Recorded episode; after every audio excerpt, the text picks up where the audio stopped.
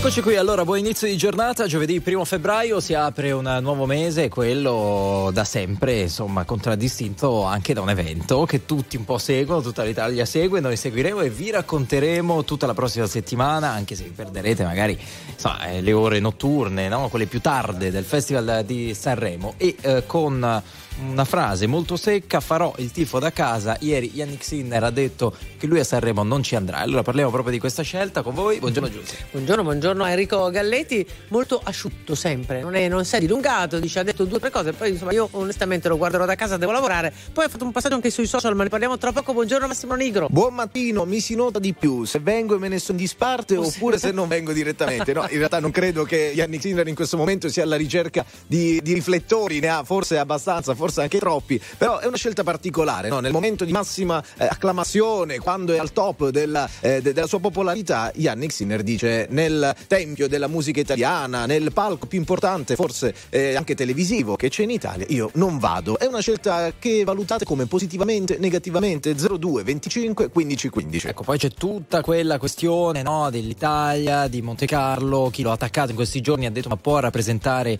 l'italianità, è una persona che paga le tasse a Monte Carlo, ha risposto anche su questo. Ci arriviamo 378 378 1025 per i vostri messaggi in diretta. Si parte con Justin Timberlake.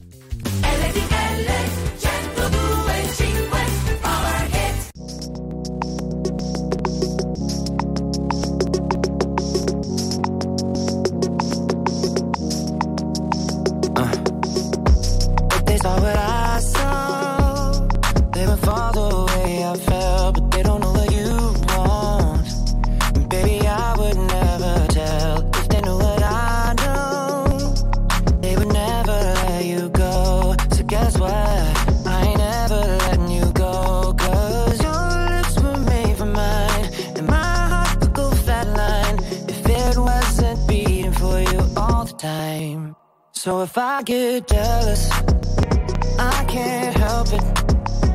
I want every bit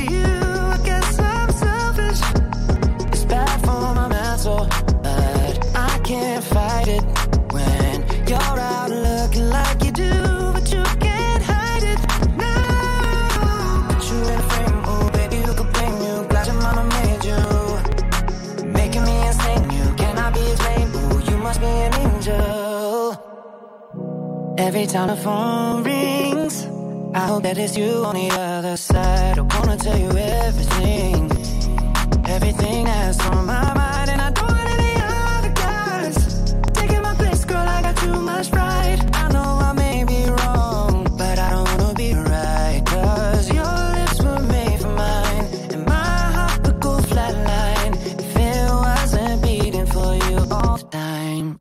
So if I get jealous can't help it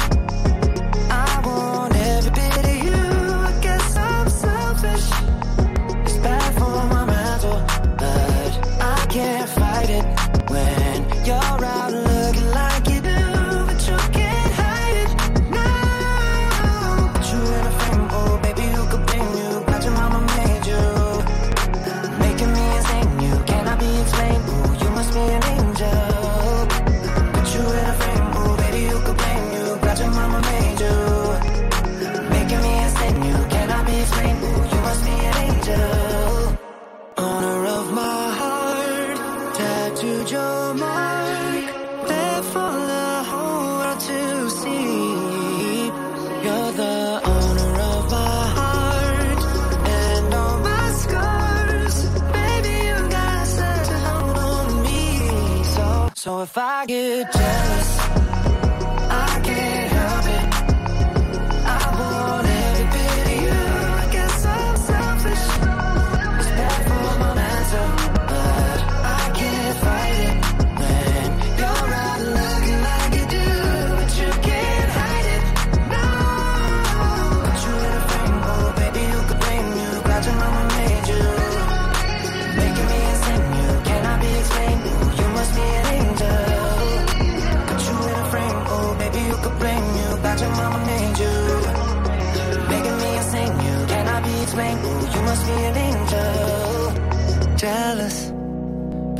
can't help it.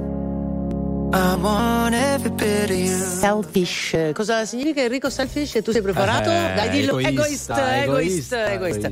Era Justin Timberlake. Andiamo subito dal primo ascoltatore di oggi. Sergio, buongiorno. Ciao, ciao ragazzi, ciao, grazie della musica che ci fate ascoltare. Volevo semplicemente dire che amo da Benno, sono in provincia di Brescia e con al lavoro e sono pienamente d'accordo con Sinner per quanto riguarda Sanremo. Ok. Secondo me, Perché? secondo mio Per quale motivo? Perché Dici secondo- perché? Perché? Ma perché a- a- appena avrà tempo, tanto tempo da andare a Sanremo e appena lo stanno massacrando un po' tutti, lasciatelo un po' sereno, secondo me. Che cosa intendi che lo stanno massacrando un po' tutti? Ti Cioè, riferisci? lo tirano Ma- per la giacca. La- No, ma tu- tutti vogliono chiedere giustamente perché ci ha fatto entusiasmare, tutti vorremmo abbracciarlo, tutti vorremmo sentire la sua storia, però siamo in tanti e da tutta la parte del mondo, tutta Italia, tutti che vogliono chiedergli qualcosa, se deve andare anche a Sanremo, ma deve... ha proprio la testa semplice, ma, ma a me piace tantissimo. Ti Sono piace molto. contento Tra l'altro oggi ci sarà il- l'incontro con il Presidente della Repubblica, Sergio Mattarella, che l'ha invitato al Quirinale. Anche lui ha un po' esagerato, gli ha un po' rotto le scatole, dici no. Ma no, no, Ah, ok, non ti riferisci agli No, incontri no, istituzionali. No, però Ah. il fatto di assolutamente, chi non, ha- non accetterebbe, però Sanremo avrà altre occasioni da andare, non penso che non lo inviteranno, non potrà andare in un altro momento. Adesso secondo me era, era troppo, però il resto è giusto che ci sia, giusto, mi sembra che abbia anche fatto la- tutta la conferenza stampa, ha risposto educatamente, semplicemente. Però secondo me andare a Sanremo in questo momento era forse troppo. Era troppo. Grazie Sergio, è chiarissimo. Ciao. Ti abbracciamo. Buona Ciao. giornata. Posso fare gli auguri alla Eli, volevo fare gli auguri a una mia carissima amica che compie gli anni oggi. Grazie Ciao, ragazzi. ciao Eli, auguri. Eli, ho capito bene. È Ma meraviglioso, posso fare gli auguri? Eli aveva già fatto, la sua amica, ciao. No, Va perché poi, poi diventa. No. Eh. Noi oggi siamo così. Siamo open, morbidi. open. Beniamino, buongiorno. Buongiorno ragazzi, RTL anche nostra. Ciao, ciao Beniamino, da dove ci chiami innanzitutto? Io chiamo da Bologna, e anche se originario di Napoli, però ci tenevo a dire la mia su questa situazione. Allora, praticamente io sono d'accordo con Sinner, ma più che altro per la gestione che sta facendo della propria carriera e della propria immagine. Tanto è vero lui ha rinunciato anche ai prossimi tornei minori che ci sono stati per la gestione, un po' come faceva il Federer della situazione. Che è un po' E il suo mito, tra l'altro, l'ha sempre detto. No? tra l'altro c'ha questo mito, secondo me il migliore esempio, non tanto tecnico che è scontato, ma di comportamento. Ok. E, e quindi nella gestione sportiva c'è secondo me anche una gestione personale, che lui non ha bisogno insomma di tanti riflettori perché già ne ha tanti in questo Ecco, momento. però tu dicevi una e- cosa importante, cioè gestire, riuscire a gestire nel modo migliore questi riflettori che inevitabilmente sono puntati eh, verso di lui dopo quello che ha Certo. fatto, è una straordinaria impresa. Gestirli nel modo corretto, tu dici ci sta riuscendo. Sì, ho- io seguo questo sport da tanti anni, io ho visto anche uno staff eh, di primissimo livello, diciamo a livello proprio gestionale, ecco, mi ripeto come parola, sono molto molto umani e danno l'impressione della rivalutazione non tanto dell'ambizione, ma che la brava persona col sacrificio e il talento arriva. Grazie, grazie Beniamino. Tra poco una voce fuori dal coro perché finora insomma, abbiamo sentito tutti d'accordo sulla non partecipazione di Yannick, Yannick Sinner a Sanremo e a questo punto ci sono le notizie. È durato circa un'ora l'incontro ieri in tarda serata a Bruxelles tra Giorgia Meloni e Viktor Orban. Al centro anche il caso di Ilaria Salis, detenuta in Ungheria. Per lei trattamento equo, ha dichiarato Orban, che però ha anche detto che le misure restrittive applicate sono adeguate perché è accusata di reati gravi. In Sardegna ancora caccia al comando di banditi che ha assaltato un furgone portavalori ieri mattina lungo la strada statale 131 in provincia di Sassari. Quattro guardie giurate sono rimaste ferite, una colpita alla gamba da un proiettile. I dieci malviventi sono riusciti ad aprire le casseforti di due dei tre furgoni usando seghe circolari da metallo, ancora non quantificato il valore del bottino. Il processo a Ciro Grillo, la difesa mostra l'ospezione di un breve video della notte del presunto stupro sessuale di gruppo in Costa Smeralda e la ragazza interrompe la deposizione, chiede di uscire dall'aula del tribunale di Tempio Pausania. Imputati, oltre al figlio del fondatore del Movimento 5 Stelle, anche tre suoi amici accusati di violenza sessuale di gruppo. Torniamo a collegarci più tardi per nuovi aggiornamenti sulla viabilità. Intanto parliamo di Yannick Sinner. Oh, quello è Trentino, eh, mica no, per dire. Perciò se si deve È allenare, Alto Atesino, guarda che lì fa- fanno confusione. Alto Atesino. si Ma allena. molto alto anche, molto alto perché Quasi irredento Eh. ancora. No, per dire. Allora, ci raccontate allo 0225 15 15 come valutate la sua scelta di non andare a Sanremo. Maria Teresa, ci sei? Buongiorno. Sì, buongiorno. Sì. Eh, niente, volevo parlare Scusa, da dove ci chiami? eh, da Milano, da, da Milano. Milano, vai, vai, vai. Allora, niente, volevo dire su Sinner che comunque il fatto che non va a Sanremo mi ha colpito molto, eh, perché mi viene di dire una frase, no? In questo mondo dove c'è tutto l'apparire, no? Diciamo, su tante modalità, eh, invece lui è una persona che è e quindi mi fa, mi fa senso. E dico, questo ragazzo è proprio, proprio giusto. Però non perché, per- perché Sanremo, perché Sanremo è bella- un bel palco, bella, eh, diciamo, un bel evento e il fatto che lui ehm, rinuncia per poter allenarsi così mi fa proprio, proprio senso perché dico guarda è proprio una persona doc Quindi Senti, favorevole, eh, favorevole. La polemica Favorevole. su Monte Carlo, mh, so, hai un'idea su questo? Se ne è parlato ieri, eh? Eh, sì lo so però è la, è la sua vita diciamo non sappiamo bene le sue cose nel senso personali non mi sento di giudicare questa cosa qua ecco non mi di Molto- guardo più la persona che è la persona che è poi Sì, che poi, che poi paghi le tasse dove gli pare, dove gli è più comodo e Sì, dove, sì, e dove al supermercato non lo fermano. Mm. Perché è un po' quello che, che ha risposto. Non posso andarmene in giro no. serenamente. Eh, ci sta. Grazie Maria Teresa, grazie. grazie Allora, buongiorno. Davide da Pontedera, io penso che abbia sbagliato a non andare a Sanremo. Sei un personaggio del momento e questo è il momento migliore proprio perché c'è Sanremo, dice il nostro amico Davide. Gli italiani ti hanno osannato e eh, gli italiani sono anche Sanremo. Naturalmente eh, riceverà i consensi positivi, questa scelta, dai soliti anti-Sanremo per moda. Ecco, non è che ci sia qualcuno che è anti-Sanremo per moda, semplicemente Sanremo, quando lo vedono in tanti, tanti, tanti, tanti, tanti, tanti, sono 13, 12, 13 milioni, ce ne sono altri 35, 40 che non lo vedono. Certo. Quindi c'è qualcuno che potrebbe de- decidere, insomma, che ha fatto bene a non. Allora, a proposito di- della famiglia di Sinner, ne abbiamo parlato tanto dopo no, il trionfo di domenica. Lunedì mattina abbiamo dedicato la diretta e oltre. Segnala un amico un altro aspetto molto interessante.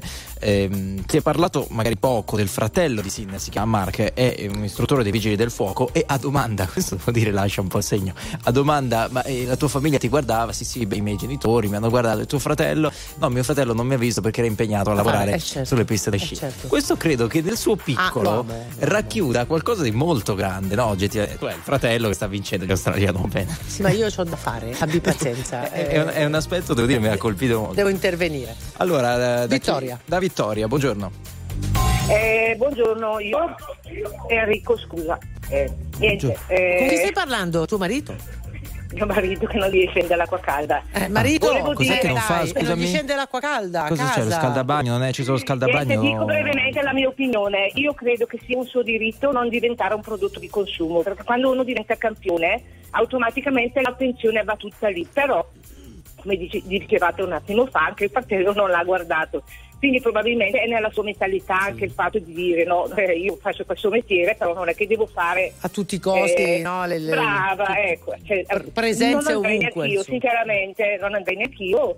Eh, mi sembra posto. che abbia fatto abbastanza conferenze appunto davanti al Colosseo, eccetera, eccetera. Adesso con oggi con il Presidente della. Repubblica, via, andiamo. Beh, Chiu- ah, chiuso. Basta. Basta. Quello col Presidente diciamo è giusto farlo Certo, perché certo. ecco, è un onore per l'Italia, però tutto il resto secondo me è un contorno che si può anche Vittoria, Mm, controlla sì. lì se scende l'acqua al marito. Vado perché Ma non ho mi senti capi- ancora. No, ma scusa, beh, cioè, io voglio capire, mi interessa anche di più il tuo parere su Sinner, ti devo dire la verità. Ti interessa questo, questo quadretto Sì, familiare che- cioè, del mattino? Sì, che cosa è successo? Scusa, Allora. perché non scende? Niente, eh, niente, non lo so perché abbiamo una caldaia Eh. che il nostro eh, mh, proprietario di casa non vuole cambiarci. Sì. Maledetto. Eh, niente, purtroppo è così, adesso Perché siamo quella a posto è, è di... manutenzione straordinaria, quindi spetta a Come lui. È manutenzione che non Eh. vuol far fare, manutenzione che non che vuol non far vuol far fare. ma robe da matti. Vabbè, hai Eh. la consacrazione della radio, quindi Se vuoi portargli questo audio in cui gli chiediamo Va. accuratamente di cambiarti la Va caldaia, bene. vedi tu. Eh, dai, che fa freddo. va bene. Ciao, Ciao. Vi Vittoria.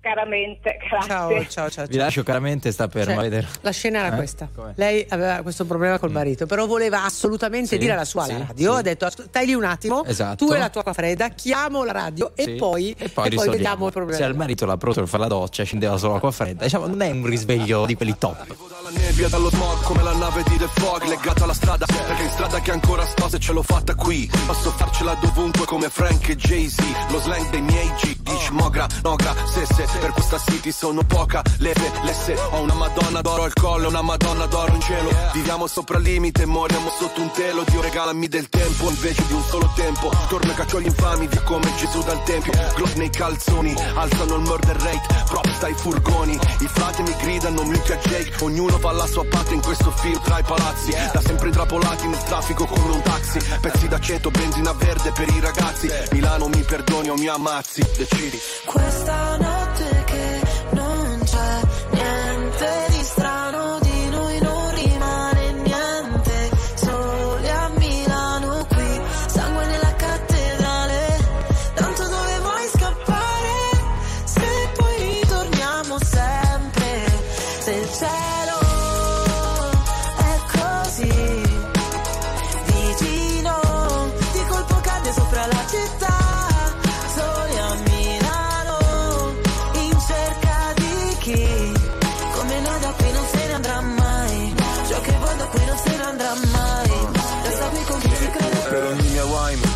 appena mai. Infame non sarò mai, codice samurai. Non riesco a far rimanere chi davvero mi vuole bene. Le vie della città dentro me sono le mie vene. Ogni parola è un colpo di pistola. Come subsonica tu fai brutta figura La mia figura è retorica. Fai il test su queste strade e poi ti bocciano all'esame. I corpi dei poeti sono a terra esanimi. Generazione apatica, se la musica è plastica.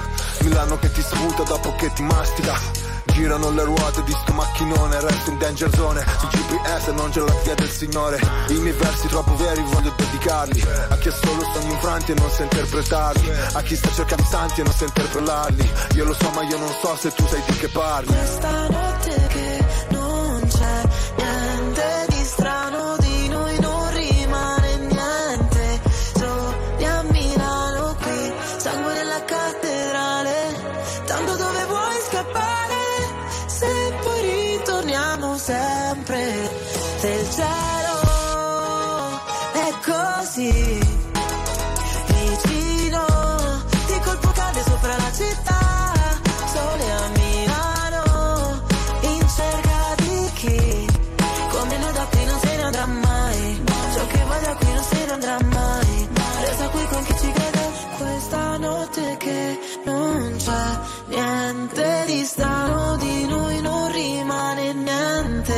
sole a Milano Sole a Milano, Club Dogo con Elodie su RTL 1025, Very Normal People, 625, la scelta di Sinner di disertare Sanremo, insomma dai, di non accogliere l'invito eh, di Amadeus, anche se lo ha detto in modo molto garbato, ha detto farò il tifo da casa, così come Amadeus aveva detto eh, anche se non verrà io continuerò a fare il tifo per lui. Marco, buongiorno.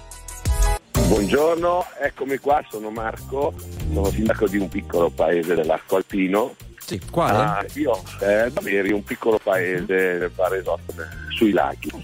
Eh, quello che mh, secondo me mi ha colpito di più è rinunciare alla festa a casa propria perché è successo un incidente di persone non conosciute, lui ha detto non posso fare festa. È in linea col suo pensiero, con la sua filosofia.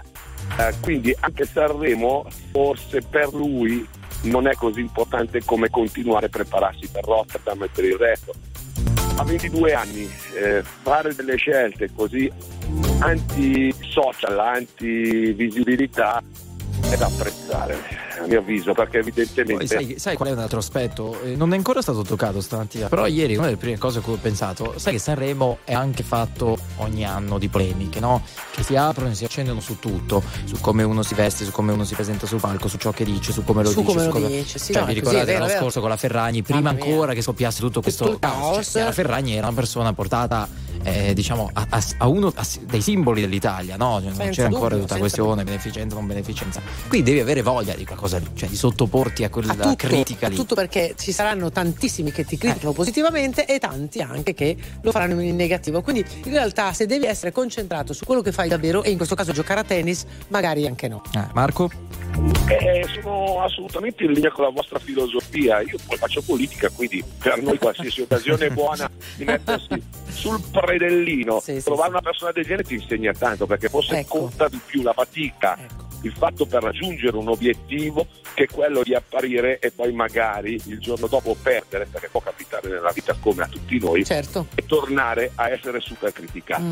È allora, un ragazzo che ha, ha, una testa incredibile. Assolutamente, sono d'accordo. Eh, Marco, l- l- di quello che hai detto, probabilmente eh, uno dei messaggi più importanti è proprio sta- che hai colto e eh, ci ha insegnato qualcosa. Ecco, magari qualcosa possiamo apprendere Eh, anche da questa io a 60 scelta. anni sono completamente rinnovato nella mia testa grazie ai messaggi di tanti giovani che noi screditiamo ma invece forse hanno una marcia in più di noi dobbiamo fare attenzione Sono Ma anche del tuo comune dici o ti riferisci Allora, nel mio comune mille, mille ragazzini vengono da tutti i comuni a, a fare sport, noi siamo 3.000 bello. anime. Ah. Noi, oh, l'obiettivo è quello dove lasciate fermi i, cellulari e giocate assieme. Bravo. Questo è il più bel risultato che si può eh, auspicare. Perché vedere tanti ragazzini, ta- che- tanti bambini che ancora praticano, ci sono alcuni che hanno fanno fatica a deambulare quasi perché sono abituati a camminare col cellulare in mano Eh, e fanno fatica a fare l'attività motoria non sai dove base. mettere le mani, li metti in tasca e dici, in mano Gli manca un pezzo, gli Esatto. manca una, una Grazie, prolunga. ciao Marco. Ciao, ciao. Sindaco. si davvero. Grazie, Marco, ciao, ciao. Ciao, ciao, ciao. Allora, sentiamo un vocale e poi andiamo con le notizie. Buongiorno RTL anche mia Gianluca da Parma. Giustamente Sinner ha fatto quello che ha ritenuto più corretto e idoneo lui. Se non c'è andato, benissimo, è la sua scelta, liberissima, giustissima. È durato circa un'ora l'incontro ieri in tarda serata a Bruxelles tra i capi di governo italiano e ungherese Giorgia Meloni e Viktor Orban. Al centro anche il caso di Ilaria Salis, detenuta in Ungheria. Per lei il trattamento equo ha dichiarato Orban, che però ha anche detto che le misure restrittive applicate sono adeguate perché è accusata di reati gravi. E la Premier a Bruxelles per partecipare al vertice straordinario dell'Unione Europea tra i temi caldi, oltre alla revisione di bilancio e a possibili nuovi aiuti all'Ucraina, anche le rivendicazioni degli agricoltori europei. Nella capitale belga centinaia di trattori pronti a una manifestazione imponente.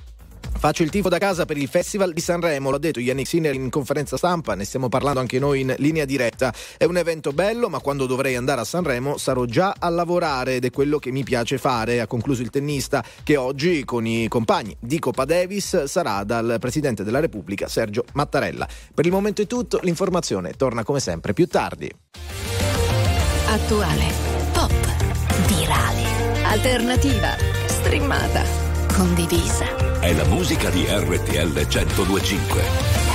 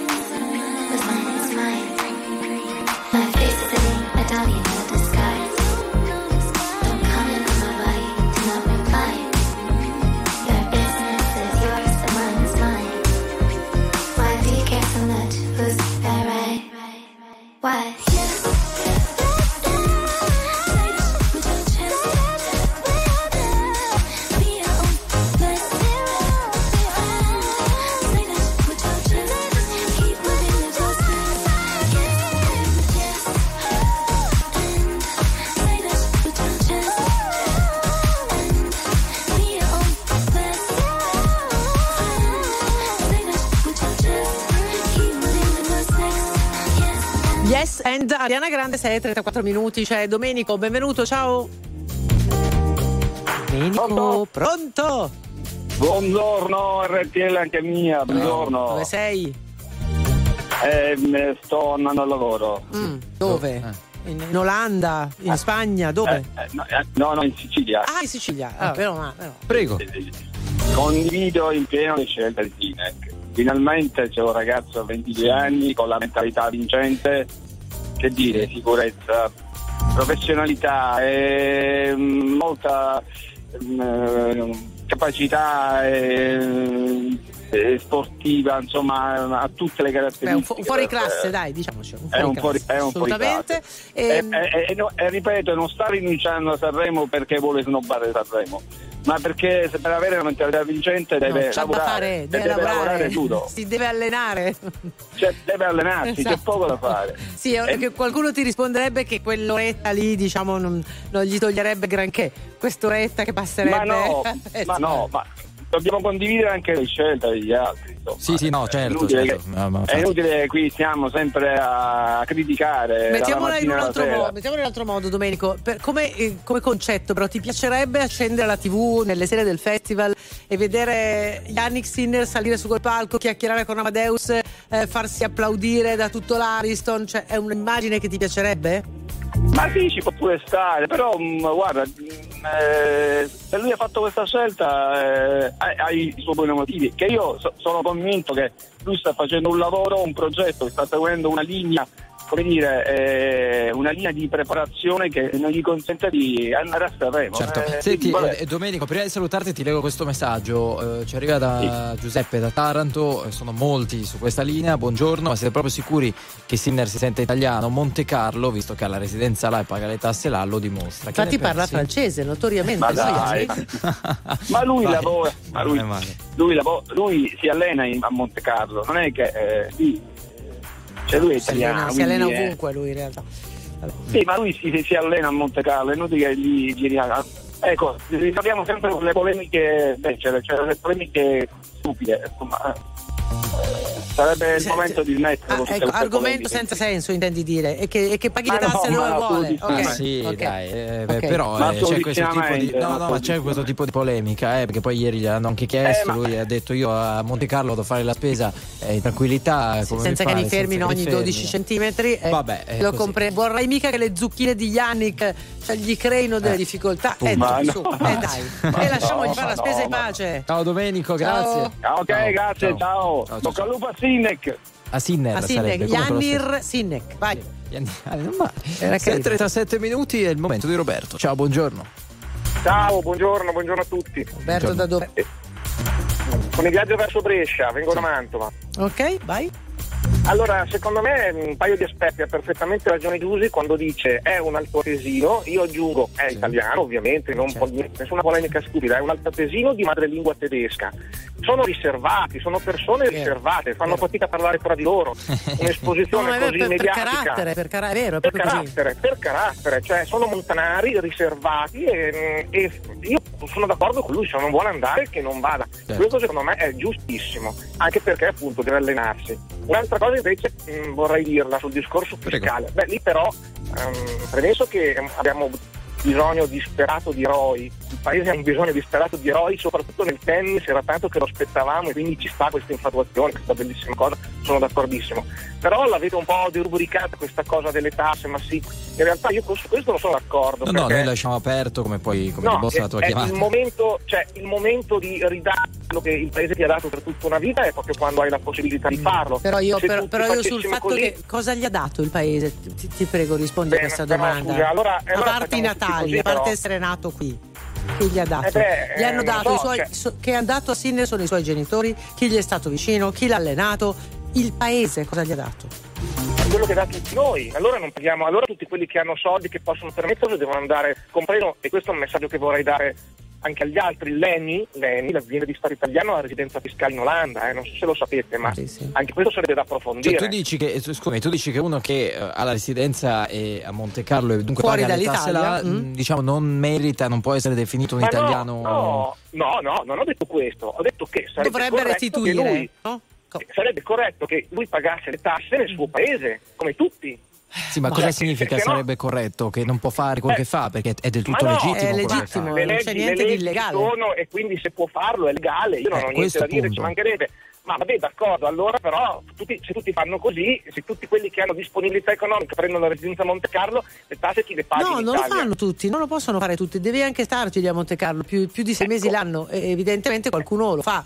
Eh, Beh, e, e d'accordo, di, sol- sono- e di solito sono- sono sportivi, ce ne sono più di uno, li conosciamo anche, insomma.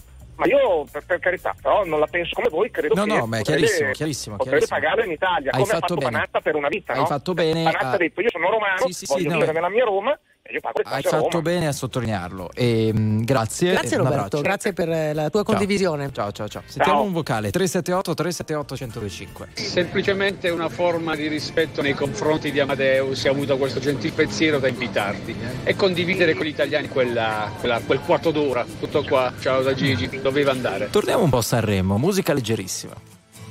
Se fosse un'orchestra a parlare per noi Sarebbe più facile cantarsi un addio.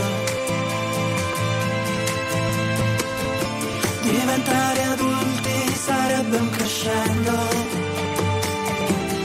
Di violini e guai. I tamburi annunciano un temporale. Il maestro è andato via. Metti un po' di musica leggera perché ho voglia di niente, anzi leggerissima.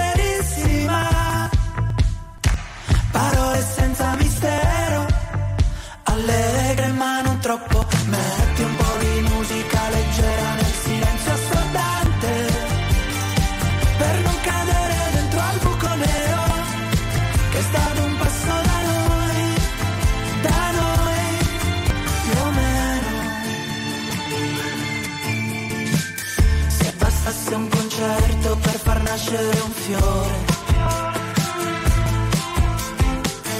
Tra i palazzi distrutti dalle bombe nemiche Nel nome di un Dio Che non esce fuori col temporale Il maestro è andato via. Metti un po' di musica leggera perché ho voglia di niente,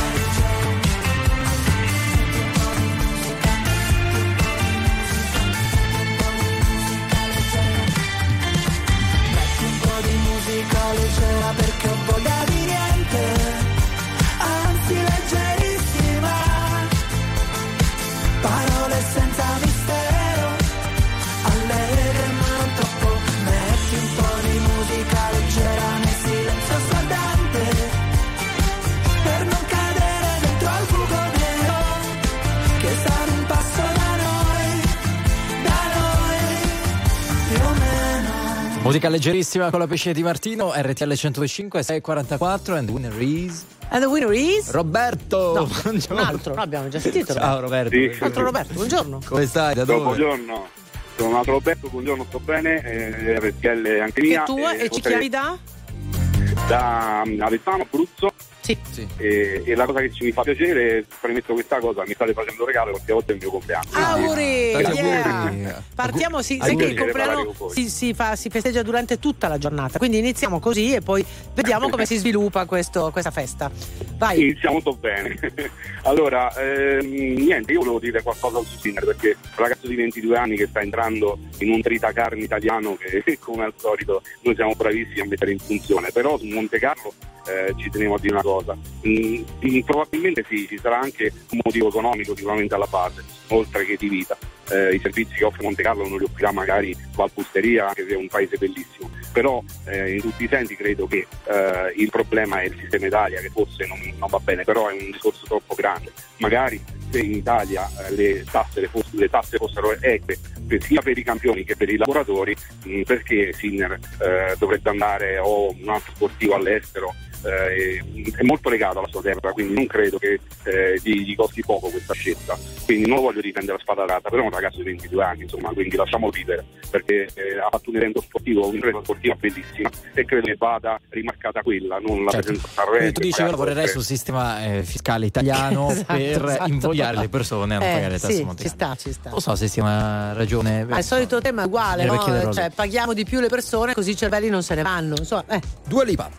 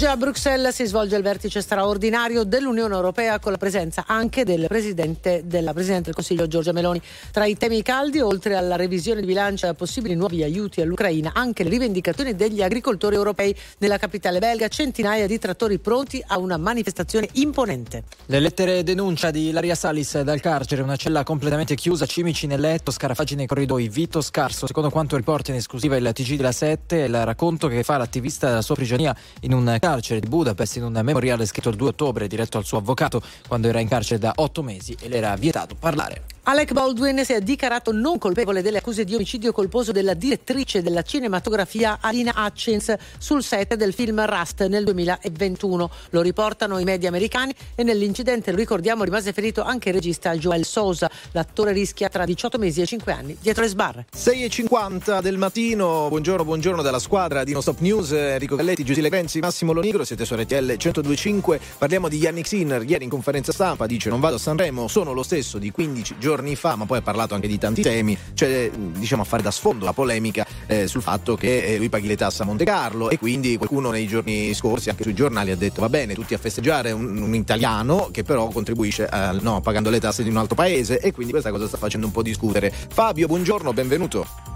È piacere sentirvi, buongiorno a tutti, RTL anche mia. Ciao Fabio, da, da dove? Sono sul lago di Lugano in questo momento. Mm, ma lavori, sei un frontaliere? Sono un Frontaliere. frontaliere. Dove le paghi le tasse? Lì o qui? Beh, paghi le tasse. Paghi in Svizzera le Allora, tasse?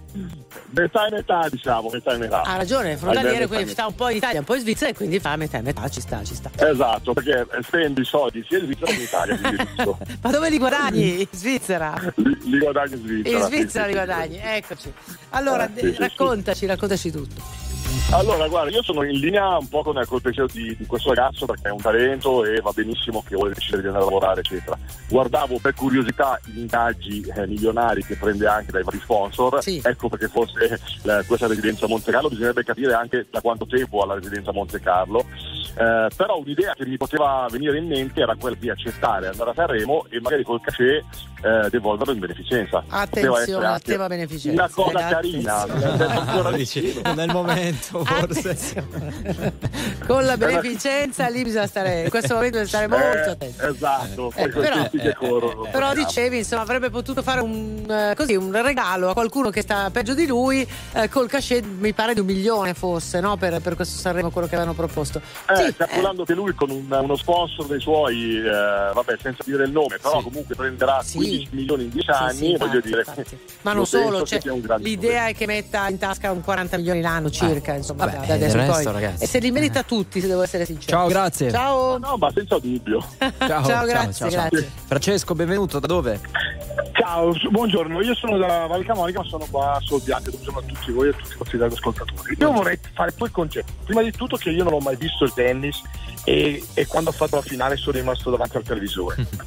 Tanto per dirci, que- que- quel ragazzo lì, umi- umiltà a mille e proprio bra- bravissimo. Guarda, lo dico io che non ho mai visto il tennis, non lo, non- non lo vedevo prima, adesso penso di vederlo. Secondo, ci chiediamo il perché quel ragazzo a 13 anni, all'età di 13 anni, è andato via dall'Italia. Io ho avuto due figli, io ho due figli, non ho avuto. Ma non è andato via dall'Italia, che dici? No, no, a 18, Era- si è era- trasferito, Era Genova, si è era trasferito Genova. a Ad Bordighera. allenarsi, è andato via dall'Italia, ad allenarsi è uscito dall'Italia. Ma perché? Io- Lavorava con Beh, però dove vuoi Piatti che arrivare, sta, scusami? che sta in Liguria. Dico il mio concetto, scusami, dico il mio concetto è io, io ho due figli che facevano agonismo sciistico. Agonismo. Quando i miei figli andavano a allenarsi il sabato, il mercoledì e il lunedì, c'erano i professori che dicevano cosa va a sciare a fare quando ci dovrebbe studiare. Io quella è la mentalità che Eh, ho scusami, scusami, i professori della scuola, delle scuole Sì, superiori? I professori della scuola, Delle no, medie? sì, superiori delle medie, erano le medie quelli là, quei tempi lì, dicevano cosa va a sciare a fare quando era uno sport agonistico e sto parlando, non sto parlando amatoriale, Mhm. sto parlando di uno sport agonistico con, hanno avuto dei bei risultati e tutto. Però noi in Italia non abbiamo la mentalità di- dello sport, abbiamo la mentalità dello sport quando arrivano a questi livelli. Sì, no, ma è chiaro quello che dici, eh, ehm, però mh, non so, forse non è sempre così. eh. Nel calcio è così, ad esempio? Ma nel calcio non lo so perché i miei figli hanno fatto sì, perciò non so nel calcio. Vabbè, no, ma ti chiedevo di analizzare la situazione perché anche tennis non hanno fatto, non ti può dire che, come nel caso di E dopo sulla storia delle tasse, le tasse vanno pagate anche quando tu vai a fare un turno, almeno io penso che sia così, dopo correggetemi se non è così. Quando tu vai a fare un, tourneo, un tour, un tour, eh, in Italia, paghi le tasse in Italia Sì, paghi le tasse nel paese in cui eh, vai vinto. a fare questo torneo, però poi naturalmente eh, su, qua- su quanto guadagni il paghi anche del tuo paese di residenza, certo cioè, questo sì. è ovvio. Ehm, grazie Francesco, un abbraccio. A voi. Ciao, ciao, ciao, ciao. La musica di RTL 1025 cavalca nel tempo. La più bella musica di sempre. Interagisce con te.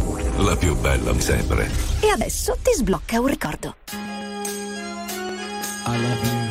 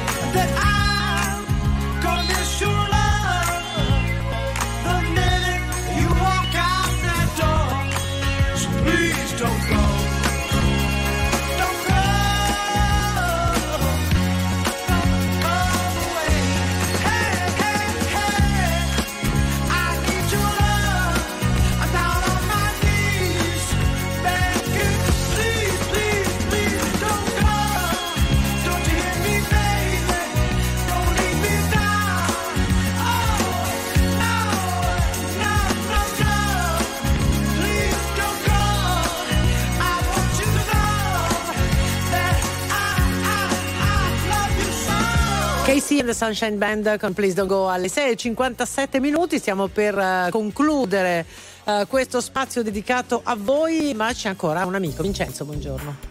Buongiorno, ciao a tutti. Ciao. Buona giornata. Mi chiamo Vincenzo, ho 62 anni, chiamo da Verona. Vai.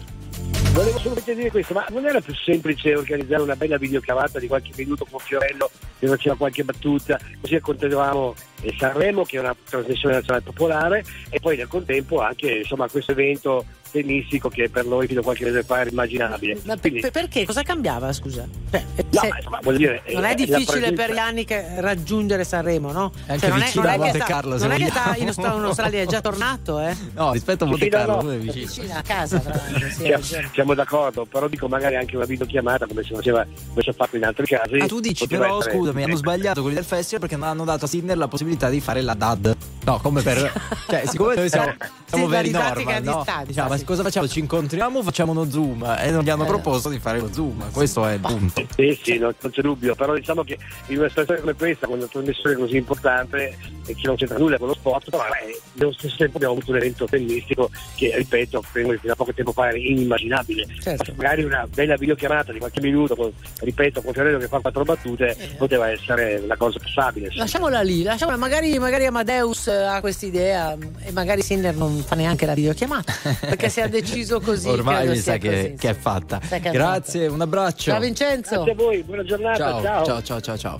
Allora, grazie a tutti per aver chiamato. Eh, ultime notizie adesso da Roma con Maria Paola Raiola e poi La rassegna stampa. Davide Giacalone. State con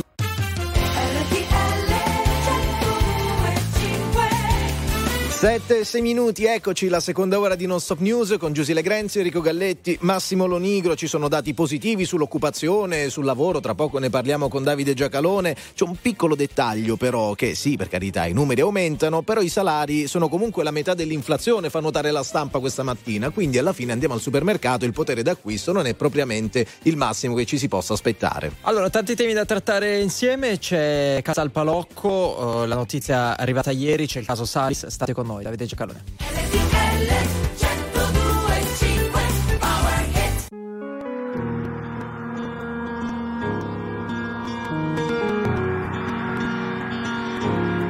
Parlami d'amore, cambia la visione.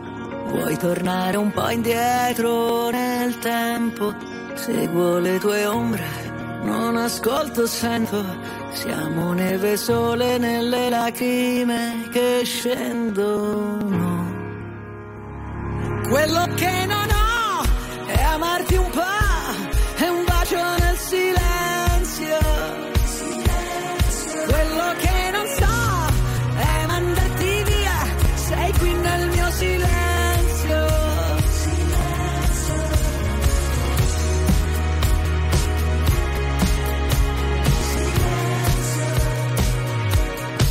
tutto quel casino, tutta quella gente, noi ci siamo persi e ritrovati sempre. Parlami d'amore senza più parole, pure questa luna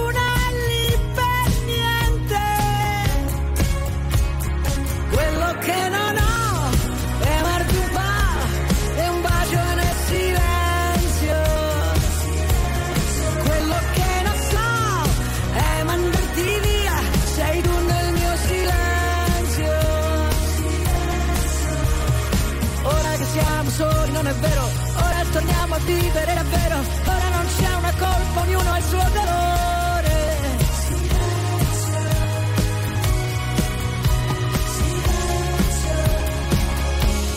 Quello che non ho, ora lo so, sei tu nel mio silenzio.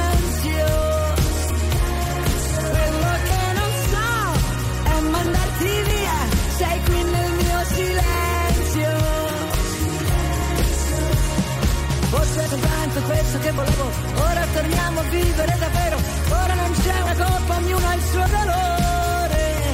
Forse che siamo soli, non è vero, ora è la volta buona che ci chiedo, essere in pace adesso non ti lascio andare via.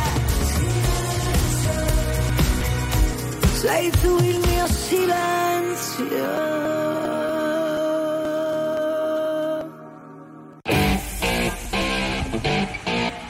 Davide Giacalone ogni mattina analizza e commenta. Non per compiacere, ma per capire. Non per stare da una parte o dall'altra, ma per saper stare al mondo. Sono le 7 e 9 minuti, giovedì 1 febbraio e molti, eh, molte prime pagine dedicano i titoli principali ancora alla storia di Ilaria Salis, a tutta questa questione che viene approfondita sotto vari aspetti, ma c'è altro fra le notizie di oggi, ne approfondiamo alcune con Davide Giacrone. Buongiorno, bentornato. Buongiorno, buongiorno, bentrovati. Buongiorno Davide, allora parliamo di lavoro. Apertura del Sole 24 ore di oggi, occupati record a 23,7 milioni, ma non spingono crescita e produttività. Eh, lo scenario è questo, a dicembre 2023 un nuovo incremento di 14.000 unità e ancora sono 456.000 i lavoratori in più registrati nel corso dell'intero anno.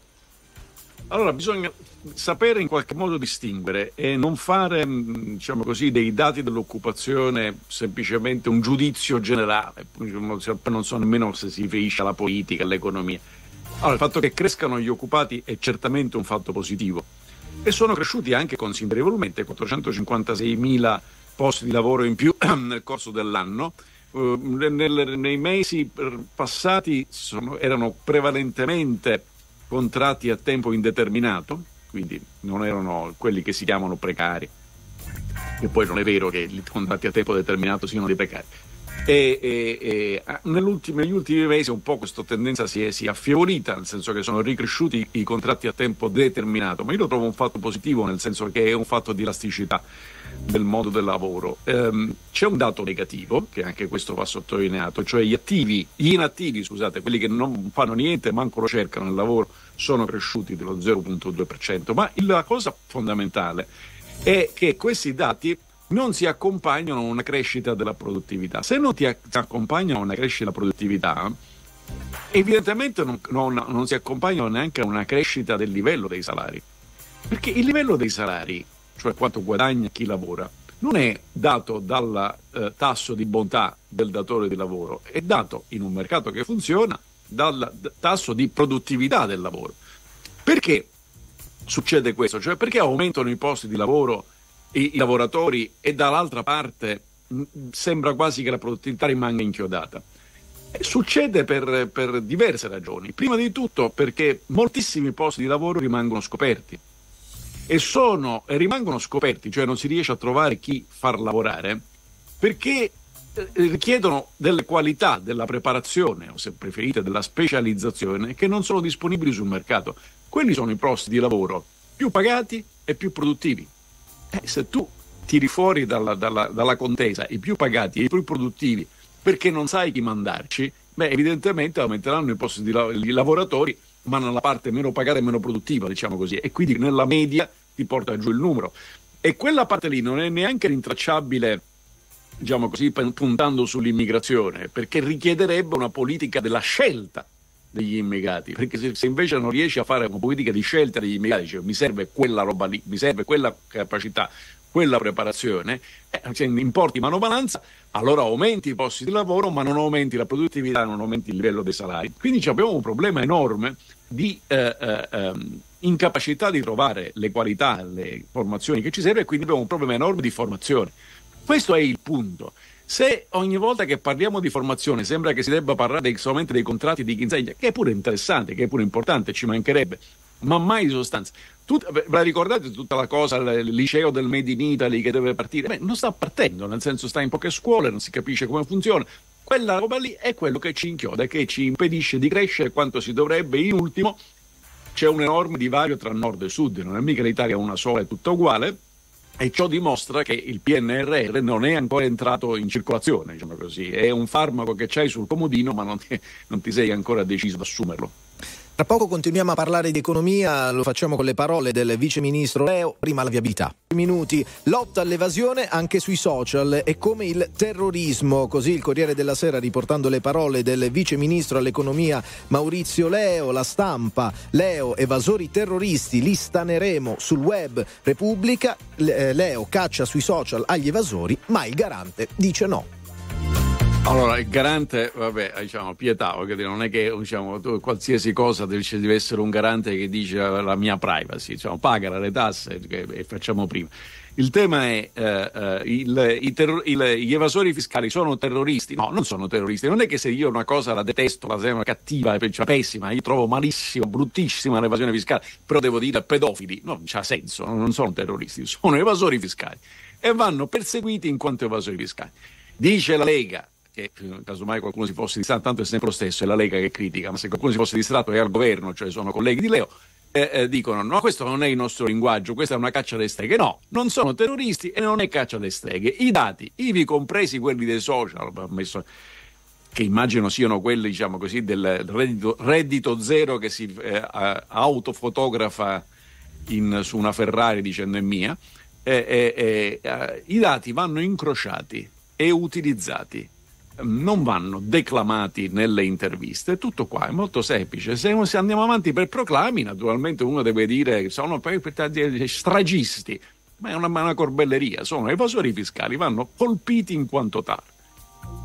Sono le 7.17 minuti sulla prima del Corriere della Sera. Uccise bimbo in auto, youtuber patteggia, eh, virgolettato non va in carcere. La corsa col SUV pena di 4 anni e 4 mesi e la storia di Manuel, eh, poi ci spieghi meglio Davide, poi c'è la, la spiegazione del, del giurista che dice eh, non va in carcere perché sono stati applicati anche sconti di pene attenuanti, dice è la legge. È la legge, cioè no, non si può, diciamo così, ogni volta. È evidente che siamo. Qual, qual è la pena massima per quella roba? Era 10 anni, perché non è omicidio, cioè purtroppo il bambino è morto, ma non è omicidio, è un incidente stradale, eccetera, eccetera. Quindi la pena massima è 10 anni. Il- il- l'imputato mi dice: Io ammetto di essere colpevole e patteggio. Quindi fa una cortesia, diciamo così, alla collettività perché evitiamo i tre gradi di giudizio e questo comporta il possibile sconto della pena di un terzo. Sono state applicate le attenuanti, questo è, fa parte del giudizio, ed è lo sconto di un altro terzo, 10 meno un terzo meno un terzo, più o meno siamo lì. Mm, l'alternativa, perché sia chiaro, non è tanta galera. L'alternativa sarebbe stata tanti anni di processo e poi lo sa il cielo come sarebbe mai finita. Allora, eh, Davide, caso Ilaria Salis, eh, l'apertura della stampa dice così, l'Italia chiede eh, l'espulsione, Corriere della Sera, l'atto d'accusa di Ilaria, riferimento alle sue parole, alla sua lettera mandata in onda ieri dalla TG eh, di eh, La 7, poi un'intervista delle pagine interne a eh, Maurizio Lupi, leader di Noi Moderati, che dice no ai garantisti a giorni alterni, Matteo, riferimento a Salvini, sbaglia a fare distinguo. A te. Ma allora, dunque, sai, è successo purtroppo quello che qua immaginavamo, ma perché ci voleva poca fantasia, e cioè eh, eh, Orban non aspettava altro che gli chiedessero di intervenire sul procedimento. Così colui che ha messo le mani sulla giustizia e che è giustamente sotto procedura di infrazione dell'Unione della Commissione europea per aver manomesso quel meccanismo dello Stato di diritto, adesso può rispondere, eh ma son, quello è un processo, non posso mica influire. È esattamente quello che voleva e questo non doveva capitare in nessun modo. Posto ciò, eh, Certo che noi dobbiamo sindacare com'è la giustizia, perché siamo concittadini europei. Guardate che il fatto che l'Italia non conceda l'estradizione di un altro coinvolto in questo medesimo caso in Ungheria è un atto giusto, ma gravissimo, perché dentro l'Unione Europea non dovrebbe esistere la possibilità, neanche l'idea che io non possa concedere l'estradizione di un imputato in un processo. E che io non riconosco il tuo sistema come un sistema affidabile di diritto. Questo è il punto. Dopodiché, a proposito delle cose dette da Salvini, c'è questa data l'assalto, ma fa insegnante. Ma che c'entra? Ma che c'entra? Lo volete capire? Che il rispetto dei diritti dell'imputato riguarda i colpevoli e gli innocenti, soprattutto perché al momento, quando uno è imputato, tu non lo sai se è colpevole o innocente. E se lo sai per i fatti tuoi è perché non è che non hai studiato diritto, è che proprio non lo capisci neanche se lo studi, non- anche se ti applichi, perché non ci arrivi con la testa, soprattutto non ci arrivi con la morale. E se accusi qualcuno di aver fatto, commesso un reato in passato e si vede si va a verificare che di quel reato è stato assolto, commetti un reato. Magari se, ecco, se qualcuno che fa- ha letto quattro cose gli suggerisce una condotta più consona, non sarebbe male. Abbiamo chiacchierato questa mattina con gli ascoltatori delle dichiarazioni di Yannick Sinner nelle scorse ore, e ne riporta bene questa mattina la stampa. Yannick si racconta solo lo stesso di due settimane fa, non amo i social, ragazzi state attenti, la verità non è lì. Il no a Sanremo, eh, farò il tifo da casa, e ma anche la vita a Monte Carlo dice mi sento a casa. Oggi sarà da Mattarella. Davide. Allora, questa cosa di Monte Carlo, diciamo così, evidentemente c'è, si, si tenta di girarci attorno, ma insomma in qualche modo c'è. Eh, io diciamo, se rimango dell'opinione manifestata dopo la sua bellissima vittoria, cioè, speriamo che gli regga la testa perché questa, questa mare- marea di retorica, di grosse ebbe, parla di qua, parla di là, eh, foto- il, il fotografo con quello, fotografo con quell'altro, cioè, è, è giovane il ragazzo, quindi. Che regga, bravo. Eh, detto ciò, eh, nel rispetto delle leggi, ciascuno va a abitare dove gli pare e prende la residenza dove gli pare. Ci sono delle norme che regolano questo e l'importante è rispettarle. Se le rispettate, amici come prima. Certo, se un italiano che eh, è cresciuto in Italia e che quindi se sta male viene soccorso in un ospedale, se, se- se deve essere istruito viene mandato a scuola e così via. Al momento in cui fa i quattrini, se ne va a vivere in un altro posto per ragioni sostanzialmente fiscali, ecco, quello che io non dico è ecco gli italiani che ci piacciono, un po' meno, ecco, cioè, un, un- pizzico meno. Posto ciò, ma perché a Monte Carlo non fanno pagare le tasse? No, perché Monte Carlo è piccola piccola e non hanno problemi di scuola, ospedali, eccetera, perché diciamo, la popolazione è straricca. Attirando ricchi da fuori, la, la condizione per la, la residenza che tu affitti o compri casa, ci è bastato quello che ci ammolli per comprare o affittare casa, perché te la affittiamo che costa un occhio della testa e quindi siamo contenti così. In più apri un conto in banca, spendi a Monte Carlo, per me nel Principato va bene così, ma stiamo parlando di un comune di pochi abitanti in Italia, noi siamo 60 milioni, talora qualcuno si ammala. Grazie Allora. Davide Giacalone. Torni domani mattina in rassegna stampa alle 7.10. Buona giornata. A domani e buona radiovisione a tutti. A domani Davide, a proposito di retorica, la Gazzetta dello Sport titola Il nostro eroe al Colosseo. Colossal Sinner, non smetto mai di sognare, punto a diventare il numero uno. Eh, l'apertura in realtà però è dedicata al calcio. Avanti con Max, Juve, l'aria è cambiata, si parla di rinnovo. Corriere dello Sport, Carlitos, vai, Allegri ha un talento argentino in più per tenere in corsa la Juve, poi Mancini rischia l'esonero, l'eliminazione in Coppa d'Asia può costargli la panchina dell'Arabia Saudita. Noi torniamo tra poco, non stop news. RTL 1025, la più ascoltata in radio. La vedi in televisione, canale 36 e ti segue ovunque, in streaming con RTL 1025 Play. Non so se mi rivedrai, ormai ho solo terra bruciata intorno, strade senza ritorno, corro in un paio di Nike, scappo dai guai, come un brutto sogno, smetto quando voglio. Il diavolo alla porta vuole entrare e dalle chiavi per farlo. Sto qui ancora che ballo sotto il temporale. Più una cosa ti fa male più la vai cercando tu stai ancora cercando di camminare. E ora che sono un nemico vorrei tornare a quando per toccare il cielo ci bastava un dito folli come il modo che ci ha partorito come una festa senza invito. Mm, mi sveglio corro in mezzo ai resti di un falò E penso ai viaggi che da solo mi farò. Onde del mare come un rumore bianco Mi addormento anche se non sono stanco. Non so se mi rivedrai, ormai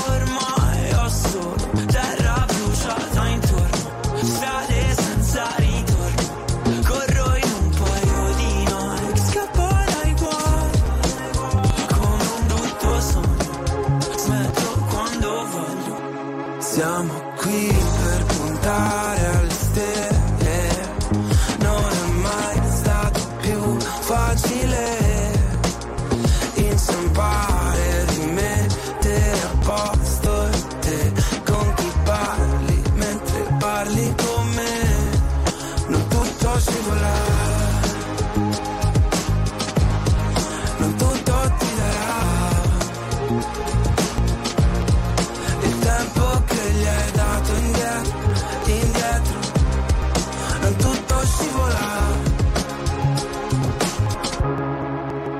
Non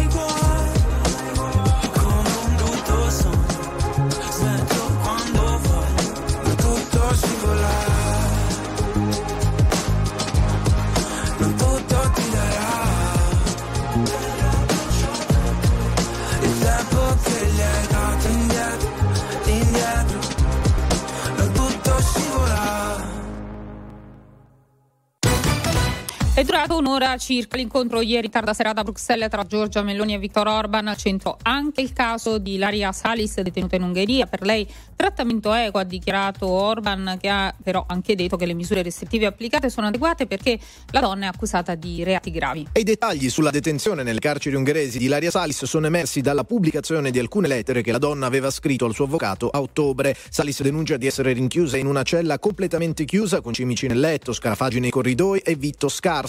All'epoca era in carcere da otto mesi e le era vietato parlare.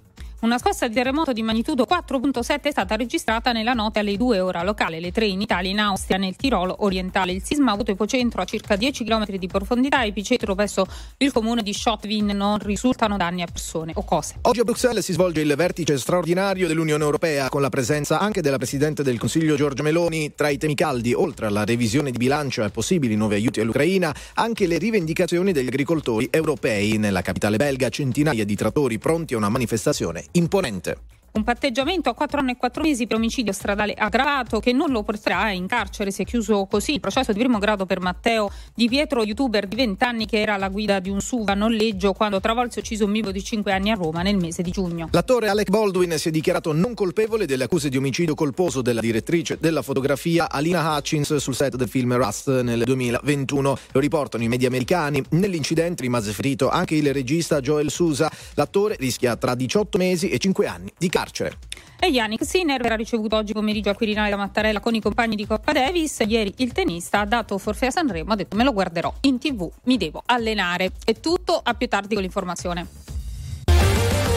Attuale, pop, virale, alternativa, streamata, condivisa. È la musica di RTL 1025. RTL 1025.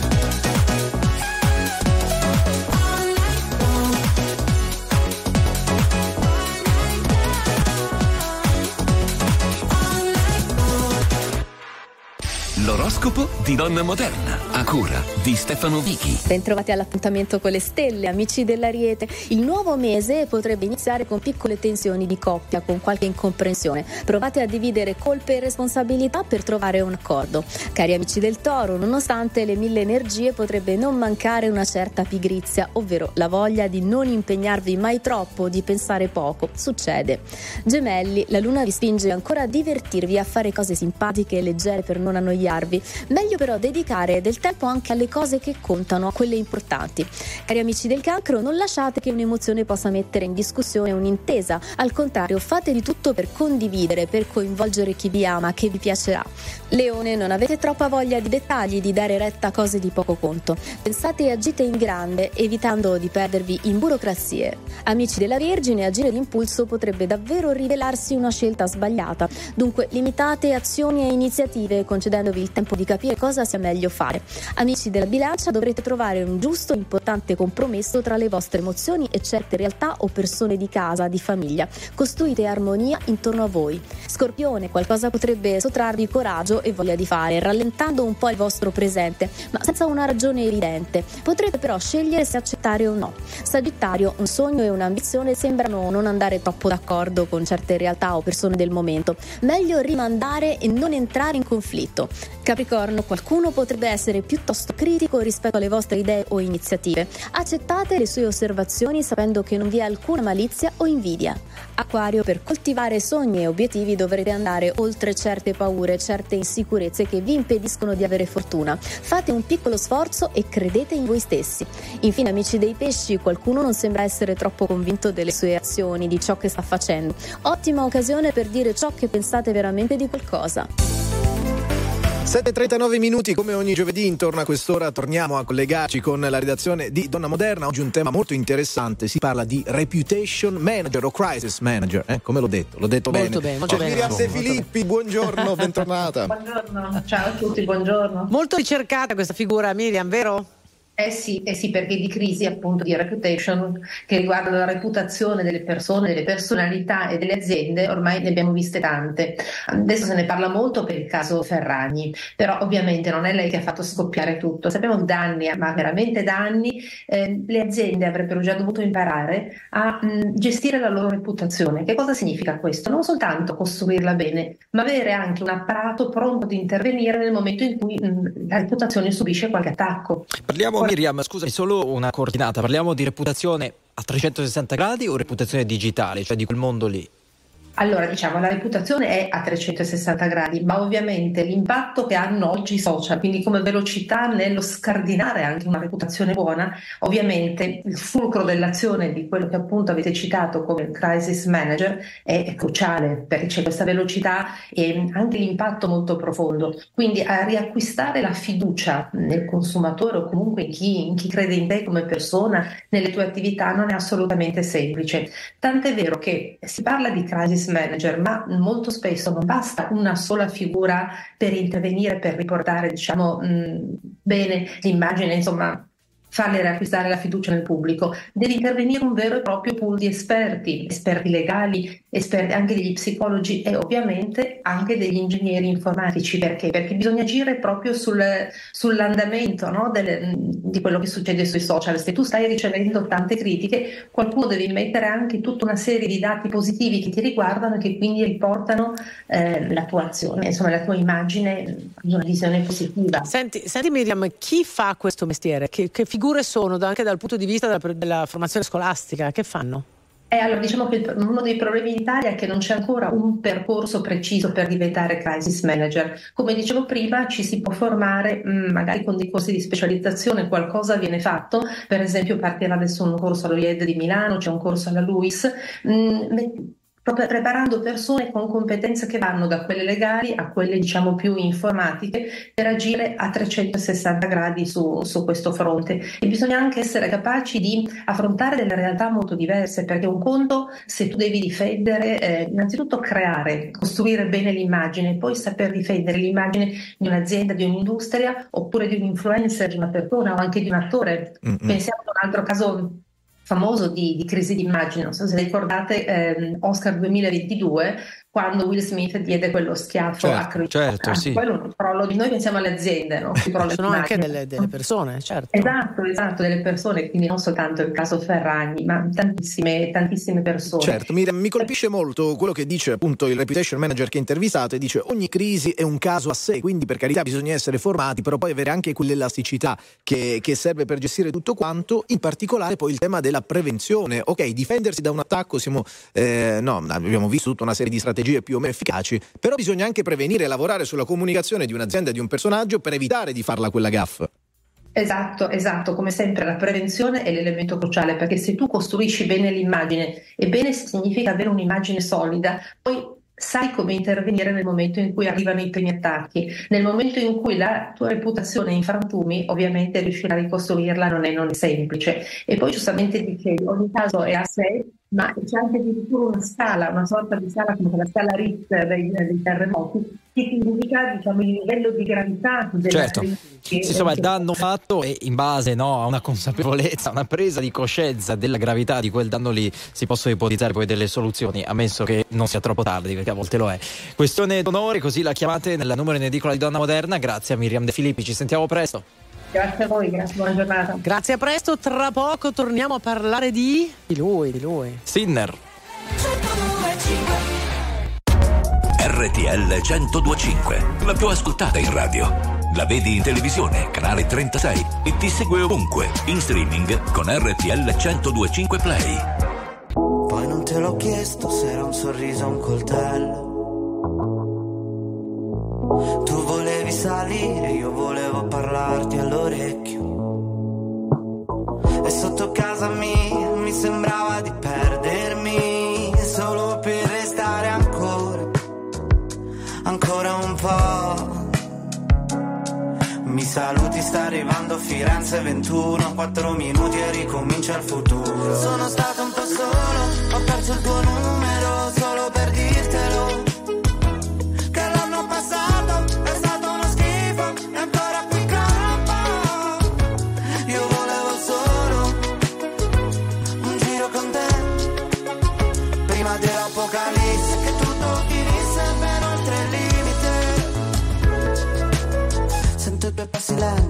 Carezze sulle pozzanghere. Come due carri armati, sono amanti violenti, numeri sulle pagine.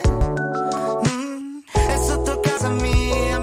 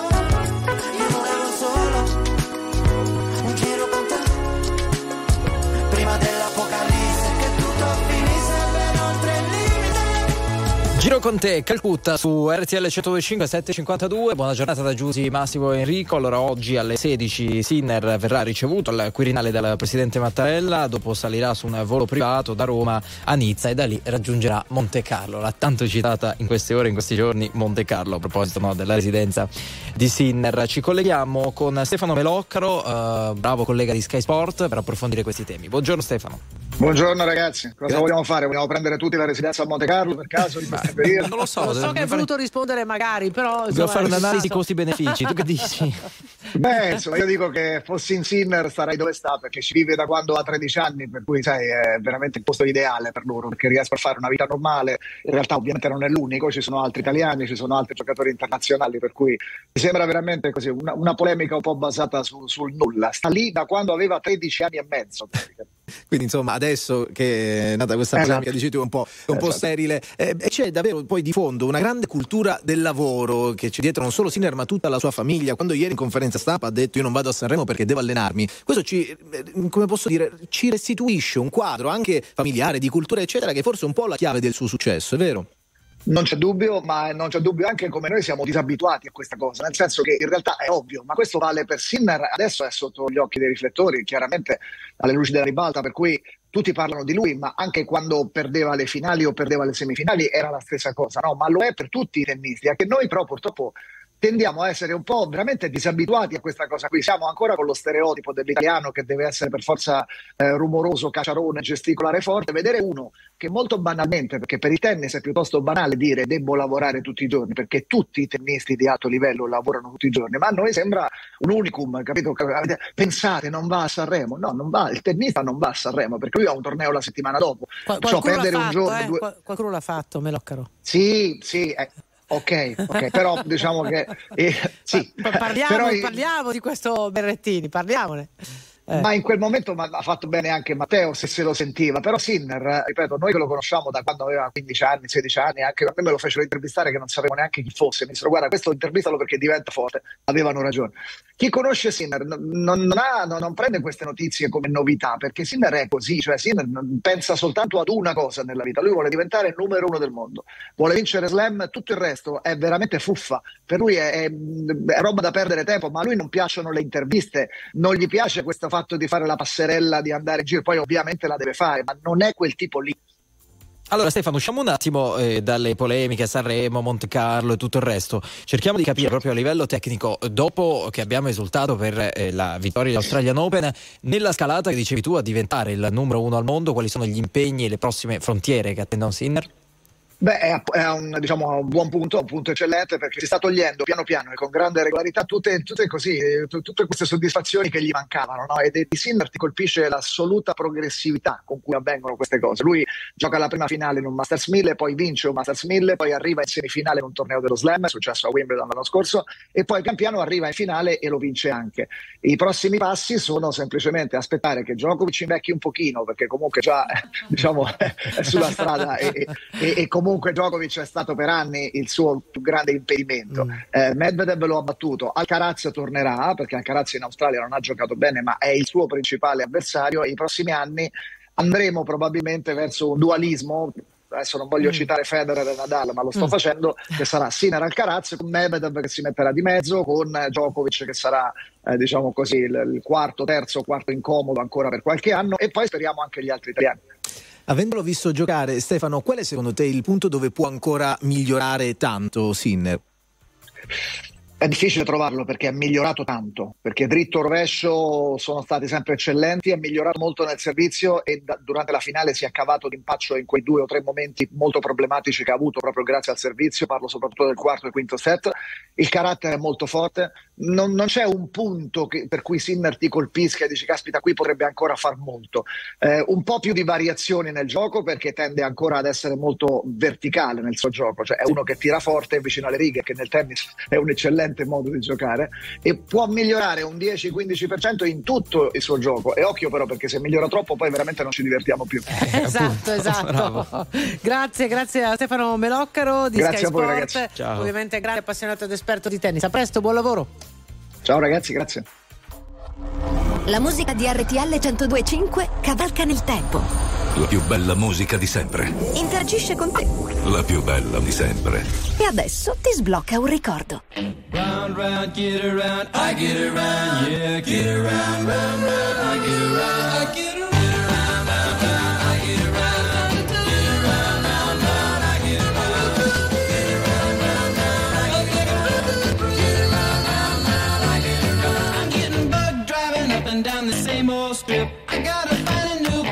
Where the kids are hip. My buddies and me, you're getting real well known. Yeah, the bad guys know us and they leave us alone. I get around,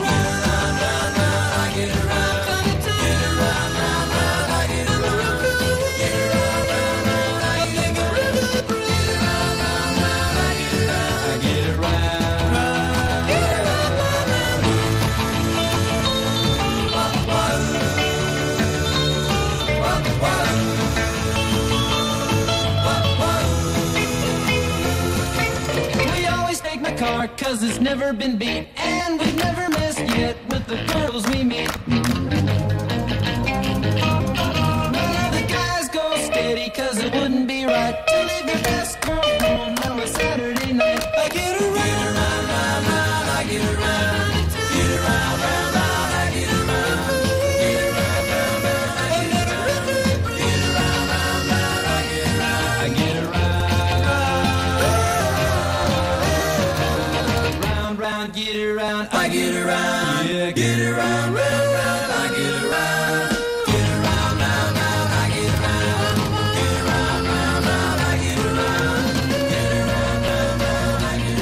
around Ma che bei corretti Beach Boys, I get around, pochi secondi alla fine della seconda ora, ma c'è lui. Ciao Don! Eh, ciao, Ciao. ciao, ciao, a tutti, che bello. Eh, la frase che è carina, piace anche a me, è la speranza che tiene in piedi l'umanità. Ciao, ciao, ciao. Wow, è la speranza wow. che tiene in piedi l'umanità. Tutta. Giornale orario, ultime notizie e torniamo in diretta.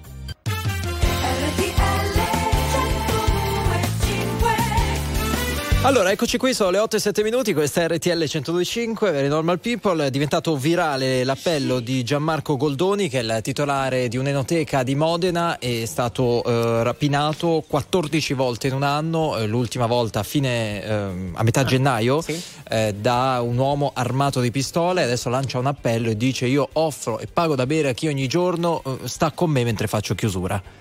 Ci Per vuole evita- solidarietà. per evitare, Sì, per stare un po' più sicuro. Secondo ecco. me qualcuno trova bottiglia di vino, una Sì, cosa sì. così.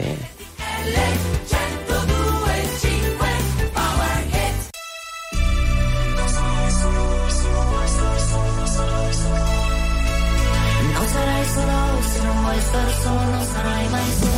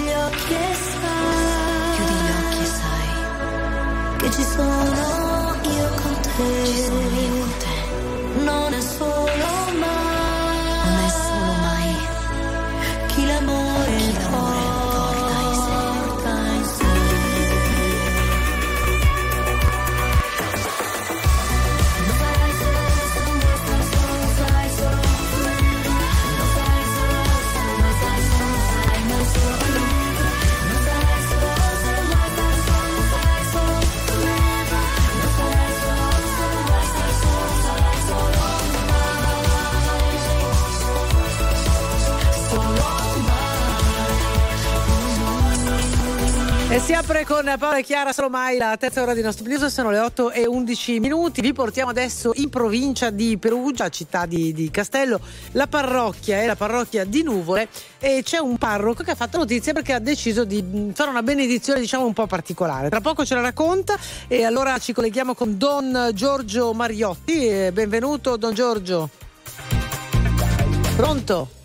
Pronto, pronto. Eccoci, Eccolo. Don Giorgio, buongiorno, benvenuto. Senti un pochino la sua voce, un pochino più di volume. Ci Ah, proviamo, sì, sì, ci sì, proviamo, parliamo forte. Allora, Allora, facciamo la regia. Benissimo, fatto. Allora, è molto interessante, leggevamo domenica prossima nella sua parrocchia, Don Giorgio, dopo la messa lei benedice i cellulari, gli smartphone, tutte queste cose. Ma ci spiega come Sì. le è venuta questa idea?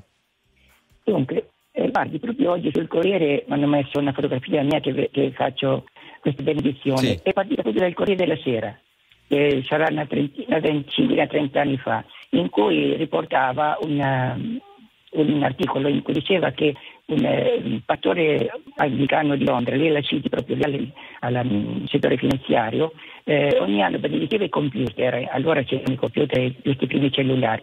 E allora mi venne l'idea, dico, che, che col tempo benedico il computer, dal 2016 lo faccio, dal Corriere venne. Sì. Come mai, scusi, ma come mai? Cioè, qual è il senso eh, di dare la benedizione ai cellulari? Che magari altri preti vedono no, come un oggetto di distrazione, che allontana dalla fede, che porta su altri binari. Ecco, questo voglio dire. Allora, come sacerdote, naturalmente che il Signore ci ha chiamato ad annunciare il Vangelo, no? E allora, mh, come ha fatto lui, come eh, le- usava le barche, le barche di Pietro per eh, fare i suoi sermoni, il suo annuncio del- della buona notizia, no? E allora noi anche sacerdoti usiamo tutti questi mezzi nuovi che oggi ci sono pur di portare la parola di Gesù nel, mondo. E questo è l'idea, è il nostro impegno col Signore. eh. Senta, questa- questo appuntamento con i suoi, diciamo, eh, ci- concittadini, chiamiamoli così, è, è apprezzato? Vengono in tanti? No, quello è la, la- la la quantità è diciamo, in piccole parrocchie, sono sui eh, 300 abitanti in collina. Ehm, e vengono, vengono, eh, grandi affollamento, non è che dice solo dopo, dopo no, ho cinque, ho cinque parrocchie, dopo faccio il giro delle parrocchie e li benedico tutti, hai capito? Giustamente, giustamente, fa il giro delle parrocchie. Ma senta, io ho letto in un'intervista, lei ha detto che il cellulare va usato evangelicamente. Ci spiega che vuol dire? Ecco qua, bravissimo, come dicevo poco fa, no? Eh, usare questo mezzo per poter portare il bene, per portare la pace, per portare la verità, eh, per la verità di, di Gesù. E, è questo che oggi purtroppo oggi eh, viene mh, no, di da tanti, eh, soltanto che purtroppo ci sono anche che nella libertà coloro che ne fanno un, uso buono, hai capito? Però ecco, a posto, le volevo dire questo. Quel, quel bollino che quest'anno diciamo, inventato, tra virgolette, riporta San Biagio che, eh, eh, che dice eh, benedici il Signore Gesù questo, per il Gesù di San Biagio questo mio smartphone. Allora, eh, con questa benedizione che chiediamo al Signore che benedica questo mezzo perché diventi un mezzo buono, sia anche per lavoro. Anche Certo, Eh. Don Giorgio, infatti lei ha dato questo eh, santino no, di San Biagio da eh, attaccare a- al cellulare Esatto. dei, dei suoi parrocchiani. Bravo, E, sì, e, sì, scusi, sì. voglio sottolineare una cosa, magari un po' sgarbato, magari un po' inelegante. Lei ha 74 anni. No, lo dico perché magari uno un'iniziativa del genere che ha a che vedere con le tecnologie, con gli smartphone, se l'aspetta no, da un, un neoparroco. E, e questo mi porta però a farle una domanda. Deve cambiare un po' eh, la Chiesa, cioè anche l'approccio di voi sacerdoti nei confronti no, delle nuove tecnologie, delle nuove tendenze? Cioè, ehm, andiamo incontro a un cambiamento necessario dal suo punto di vista? È naturale, Papa Francesco, la provvidenza, il Signore l'ha chiamata appunto anche per questo, no?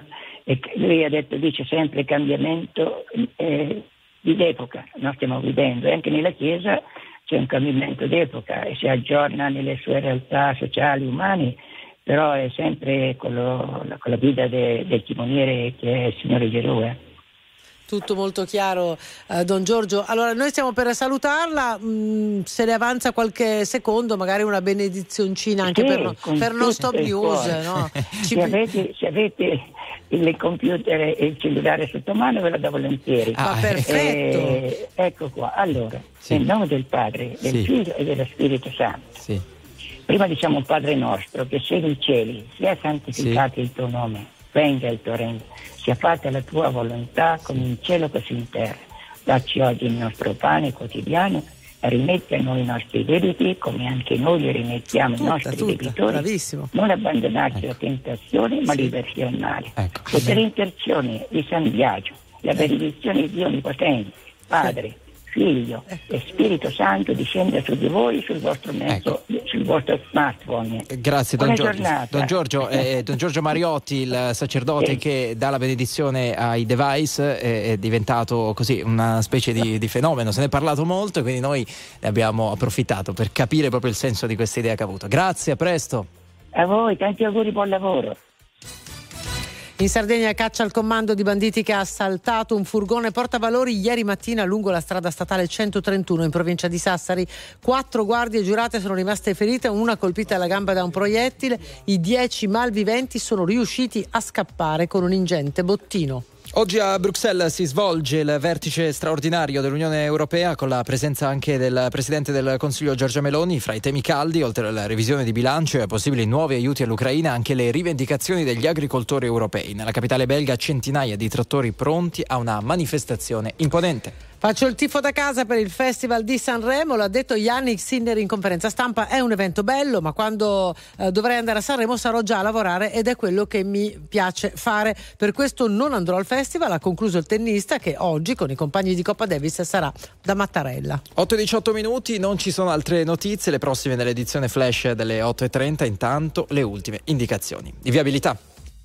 Oggetti tecnologici, tablet, eh, computer. Adesso tutto benedetto, tra Tutto l'altro. benedetto, Eh beh, sì. apprezzato dai nostri ascoltatori al Ma 378 davvero? 378 1025 ci mandano anche le foto dei loro smartphone eh, durante la benedizione, giustamente. eh, no.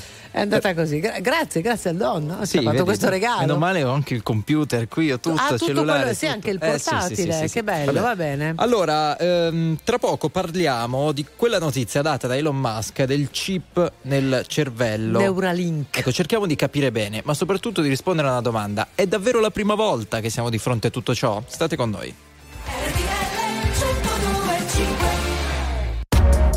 RTL 1025, la più ascoltata in radio. La vedi in televisione, canale 36 e ti segue ovunque, in streaming con RTL 1025 Play.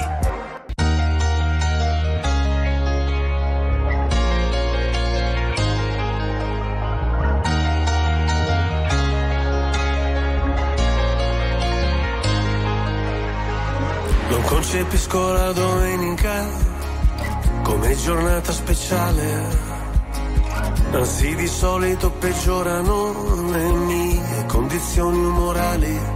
Ho gli amici che mi scrivono: Se sei da solo e non sai ancora dove andare, noi ti aspettiamo per cena. Io vorrei poterti portare. C'è sempre quel piccolo particolare, avrei voluto tradirti ma non si può fare. E ci ho provato davvero,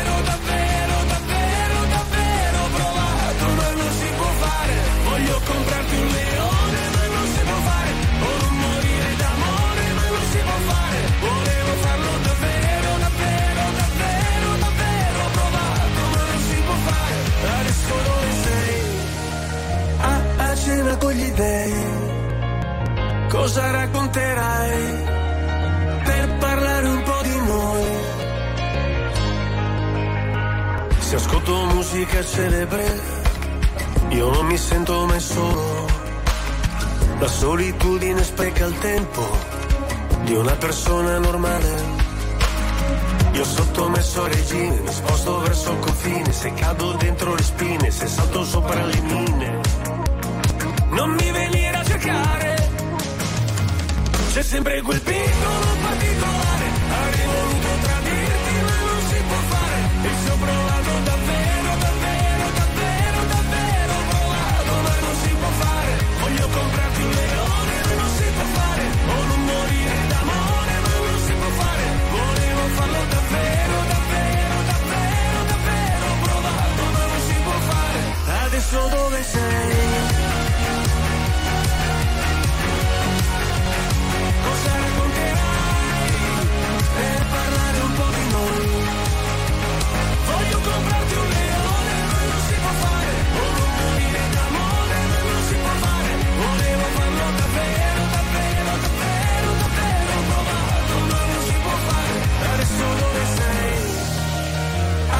cena con gli dei, cosa racconterai?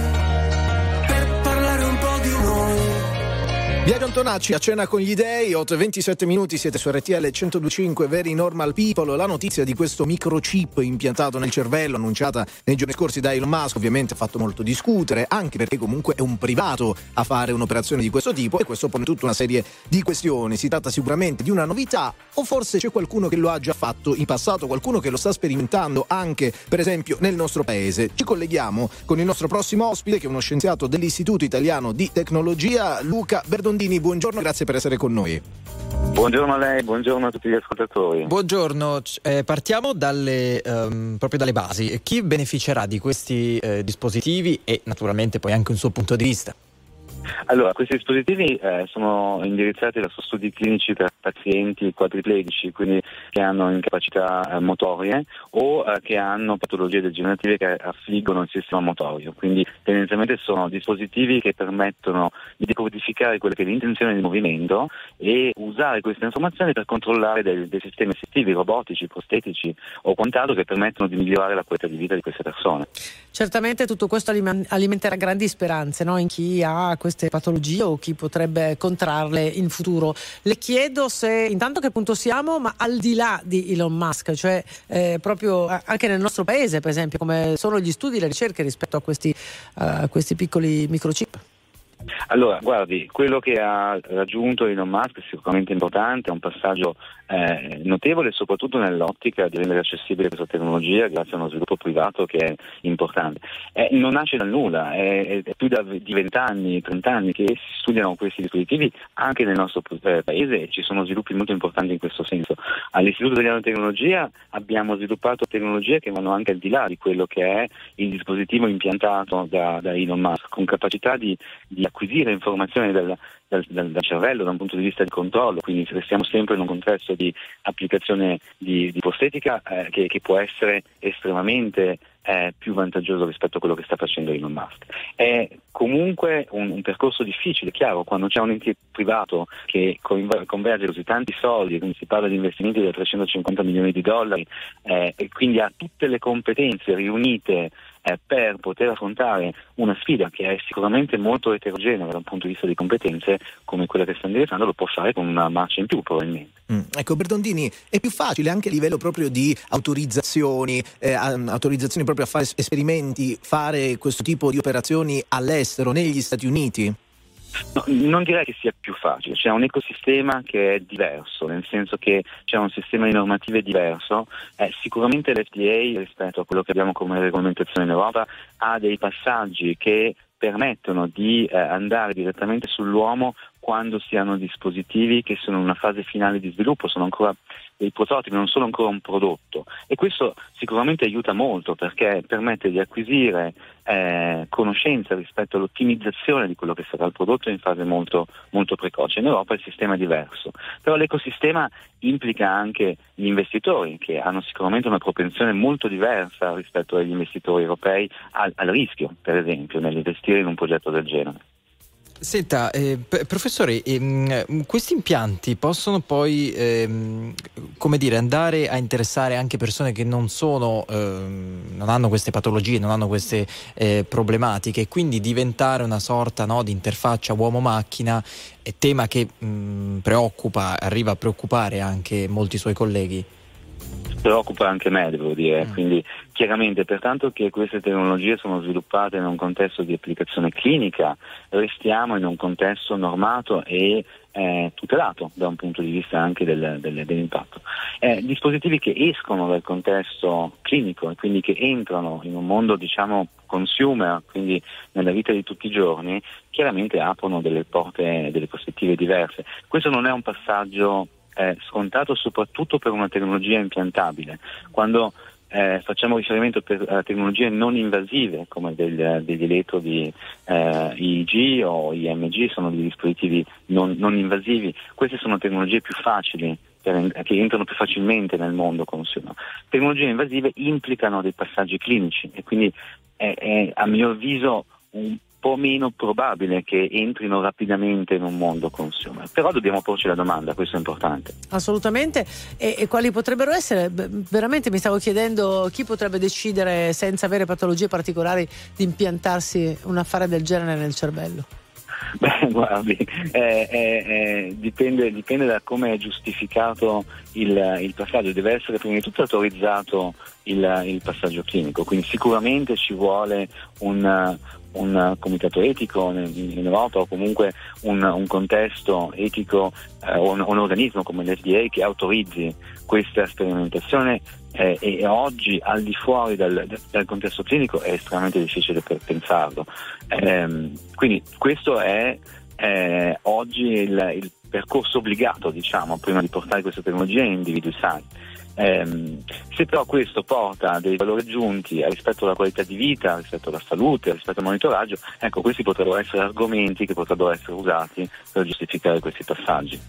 Ehm, professore, prima di salutarci, eh, sbagliamo se sintetizziamo che la grande eco mediatica che ha avuto eh, questa notizia che ci è arrivata da Elon Musk dimostra eh, che insomma non siamo indietro noi su questo, anche dal punto di vista della ricerca in Italia, ma semplicemente chi ha più soldi fa più rumore. Gliela, no, gliela dico proprio in modo molto very normal. Beh, conosciamo Elon Musk ha una capacità sicuramente comunicativa notevole, sta facendo delle scelte di investimento che hanno un grandissimo impatto e, e eh, sicuramente usa molto bene questi canali. Eh, no, non siamo indietro, abbiamo eh, delle competenze avanzate. Un- lo stesso Elon Musk ha fatto una pubblicazione, quello che si chiama un white paper ambito scientifico, che cita il nostro lavoro, ad esempio.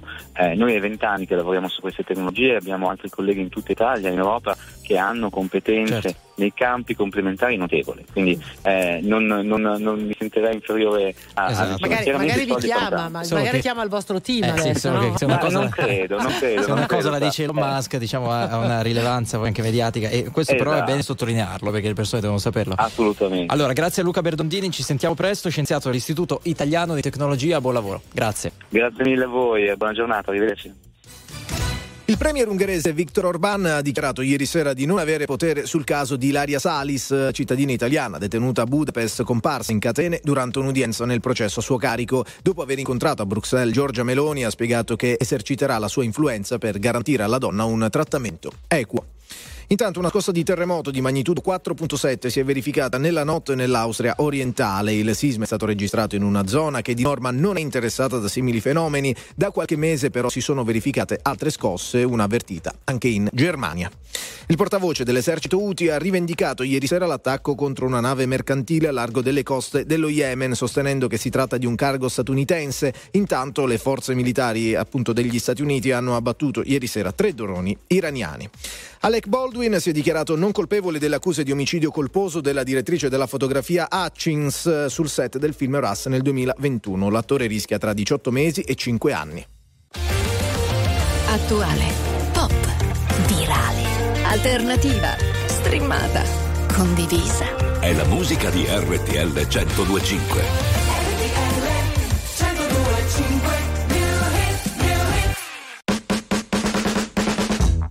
Think I tried this one before.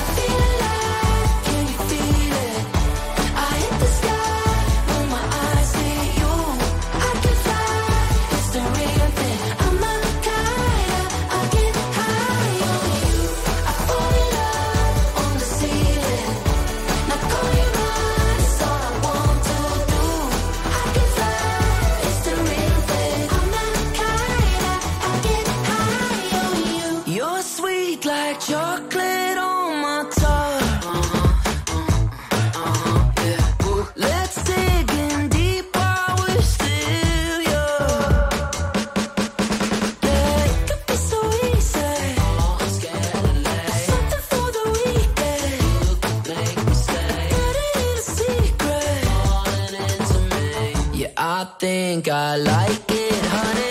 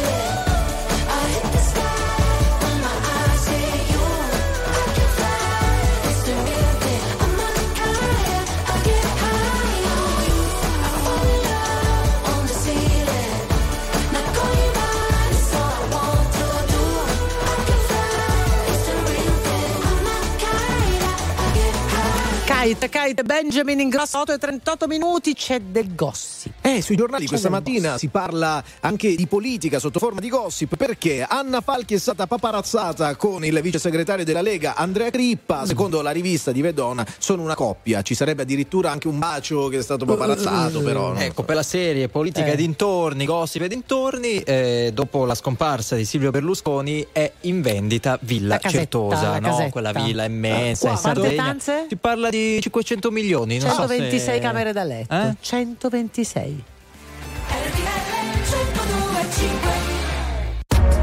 RTL 1025, la più ascoltata in radio. La vedi in televisione, canale 36 e ti segue ovunque, in streaming con RTL 1025 Play. Let me tell you. You my little boo thing. So I don't give a hoot what you do, say, girl, I know. You a little too tame. I'll be shooting that shot like 2K, girl, I know. Tell 'em I'm, tell 'em I'm next. Tell 'em you find a little something Tell 'em I'm, tell 'em I'm next. Tell 'em you find a little something fresh, I know. Put a little gold in the teeth and the fit good, so I took the doors out the deep, okay. I see a brother holding your seat, no beef, but I'm trying to get to know you at least. Don't take my talking to your own. I can keep it chill like the Soviet blunt. I'ma keep it real when your man long gone. If you're looking for a friend and you got the wrong song, baby girl, what's good? What's with you? If you book tonight, that's fiction. I'm outside, no pictures. You want me? Go figure. To the back, baby girl, but I'm the one. Hey, to the back, to the front. You a 10, baby girl, but I'm the one. one. You my little boo thing. So I don't give a hoot what you do, say, girl, I know. You a little too tame. I'll be shooting that shot like 2K, girl, I know.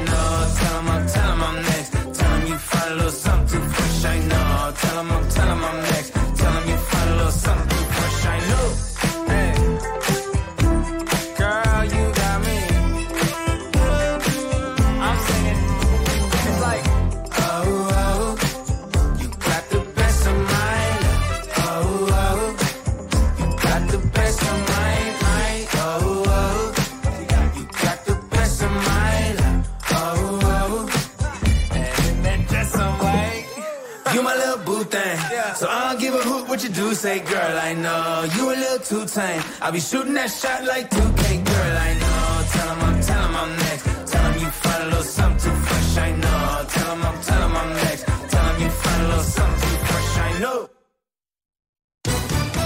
Il premier ungherese Viktor Orban ha dichiarato ieri sera di non avere potere sul caso di Ilaria Salis, cittadina italiana detenuta a Budapest, comparsa in catene durante un'udienza nel processo a suo carico dopo aver incontrato a Bruxelles Giorgia Meloni. Orban ha spiegato che eserciterà la sua influenza per garantire alla donna un trattamento equo. Voltiamo pagina in Sardegna, ancora caccia al comando di banditi che ha assaltato un furgone portavalori ieri mattina lungo la strada statale 131 in provincia di Sassari. Quattro guardie giurate sono rimaste ferite, una colpita alla gamba da un proiettile. I dieci malviventi sono riusciti a scappare con un ingente bottino. A 48 ore dall'arrivo di Anthony Blinken, mentre gli Stati Uniti valutano varie opzioni per il riconoscimento dello Stato palestinese dopo il conflitto, il Washington Post rivela la proposta di intesa tra Israele e Hamas, mediata da USA, Qatar ed Egitto. Sei settimane di tregua a Gaza con il rilascio degli ostaggi israeliani. 8 e 48 minuti, non stop news, siete su RTL 1025, patente di uccidere e l'apertura di Libero questa mattina fa riferimento al caso dello youtuber eh, che un po' di mesi fa a Roma ha travolto un'auto a 120 all'ora a Casalpalocco, lo ricorderete. Allora ci colleghiamo per commentare questo fatto, ma non solo, tutti i fatti di principale attualità di oggi con il direttore editoriale di Libero, Daniele Capezzone. Buongiorno, bentornato. Buongiorno a voi e agli ascoltatori, buona mattina.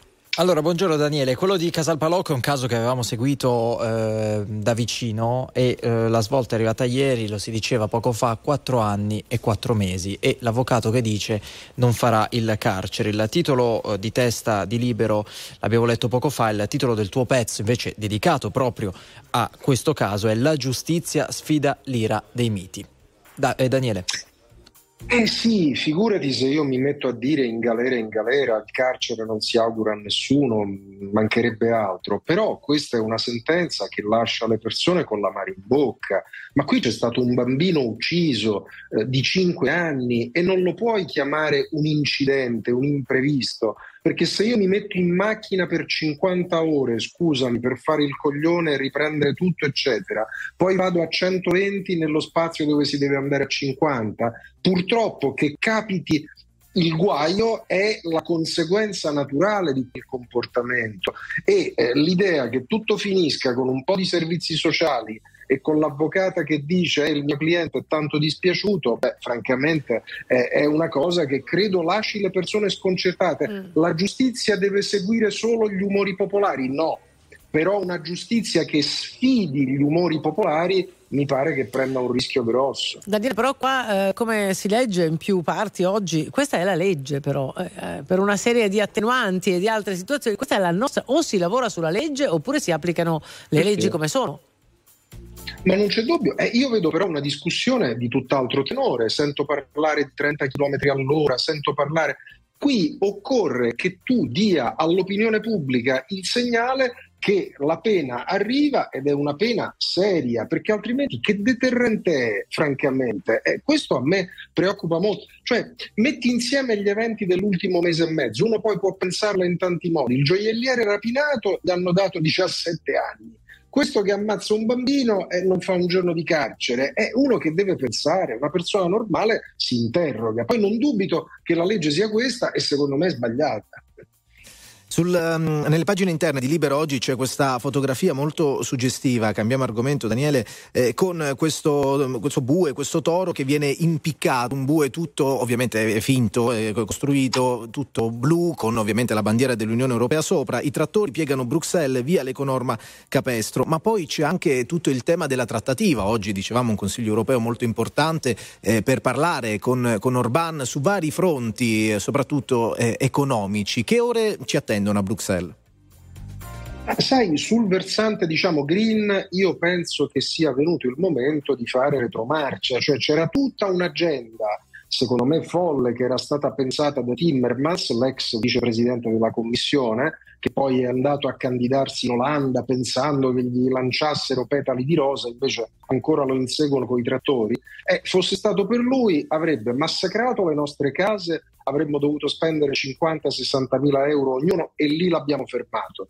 Non è stato fermato sulle auto, quindi 2035 buttiamo via benzina e diesel, ha fatto però danni su pesca, agricoltura, allevamenti e imballaggi e la gente si arrabbia. Anche qui sfidare la rabbia delle categorie non mi pare una grande idea.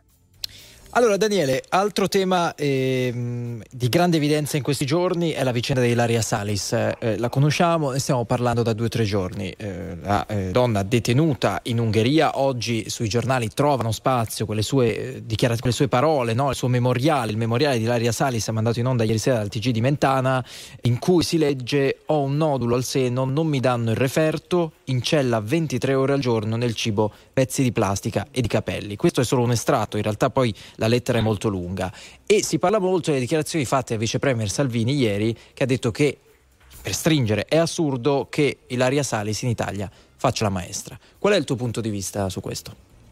Guarda, punti fermi. Primo, quelle foto sono indegne. Cioè, qui non si tratta neanche di dire se è di destra, se è di sinistra, se è italiana, se è straniera, se è colpevole, se è innocente. Le persone non si portano come bestie al guinzaglio, quindi indegno.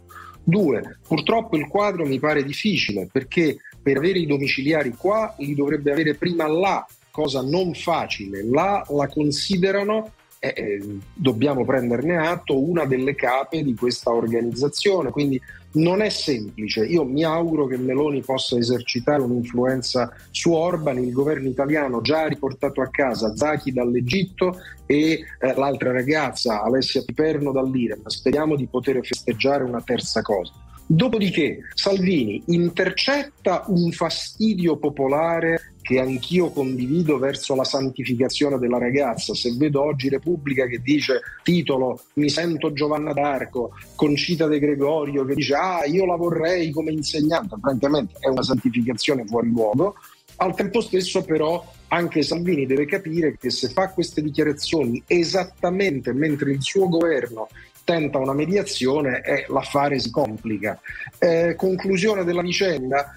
io suggerirei a tutti prima di tentare il tentabile per riportarla a casa e poi di fare le risse politiche da destra e da sinistra. Però insomma muovetevi e portate a casa questa ragazza, Eh. sarebbe un po' il suggerimento di eh, Daniele Capezzone che è stato nostro ospite questa mattina, direttore editoriale di Libero, ci sentiamo prestissimo, grazie. Un abbraccio a voi, grazie. Signore e signori, tra poco la famiglia giù al nord.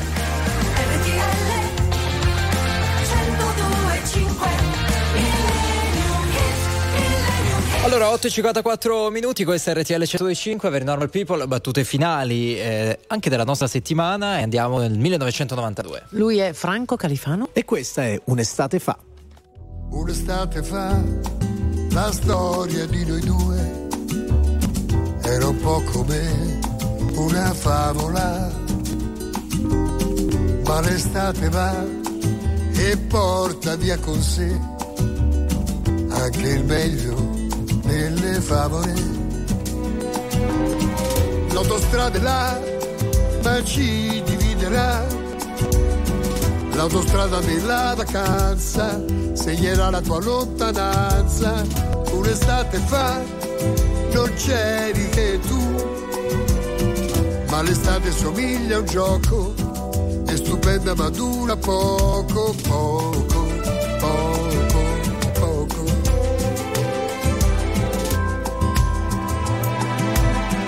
Un'estate fa la storia di noi due era un po' come una favola,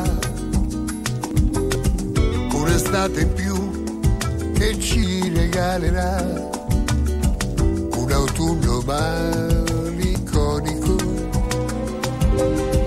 L'autostrada è là, ma ci dividerà. L'autostrada della vacanza segnerà la tua lontananza. Un'estate fa non c'eri che tu, ma l'estate somiglia un gioco, stupenda ma dura poco, poco, poco.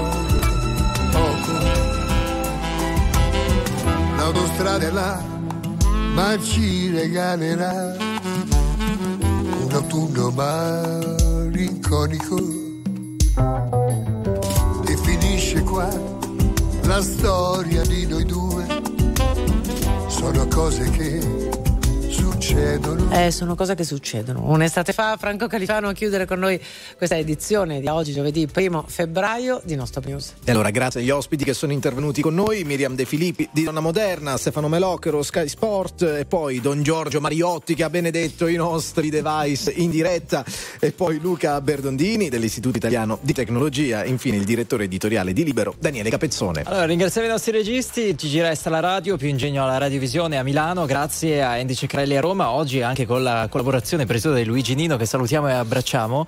Ehm, domani i colleghi del weekend e lunedì noi torniamo in onda con una puntata speciale perché saremo Divisi. anche un po' a Diciamo, Sanremo. saremo di- ecco, saremo- così. Un terzo di noi sarà a Sanremo. È Esatto. Galletti, diciamo, Galletti, è Galletti. Lo mandiamo. E Lo comincerà una settimana in Ce cui ci mandiamo. prenderemo questo impegno di Sì. raccontarvi il festival, quindi potete anche eh, dormire insomma qualche oretta. Ecco, Eh, di vogliamo ringraziare anche Maria Paola Raiola in In redazione. redazione, Eh, grazie a Giusile Grenzi. Grazie a Massimo Nigro. Grazie Enrico Galletti. Grazie a tutti, buon weekend.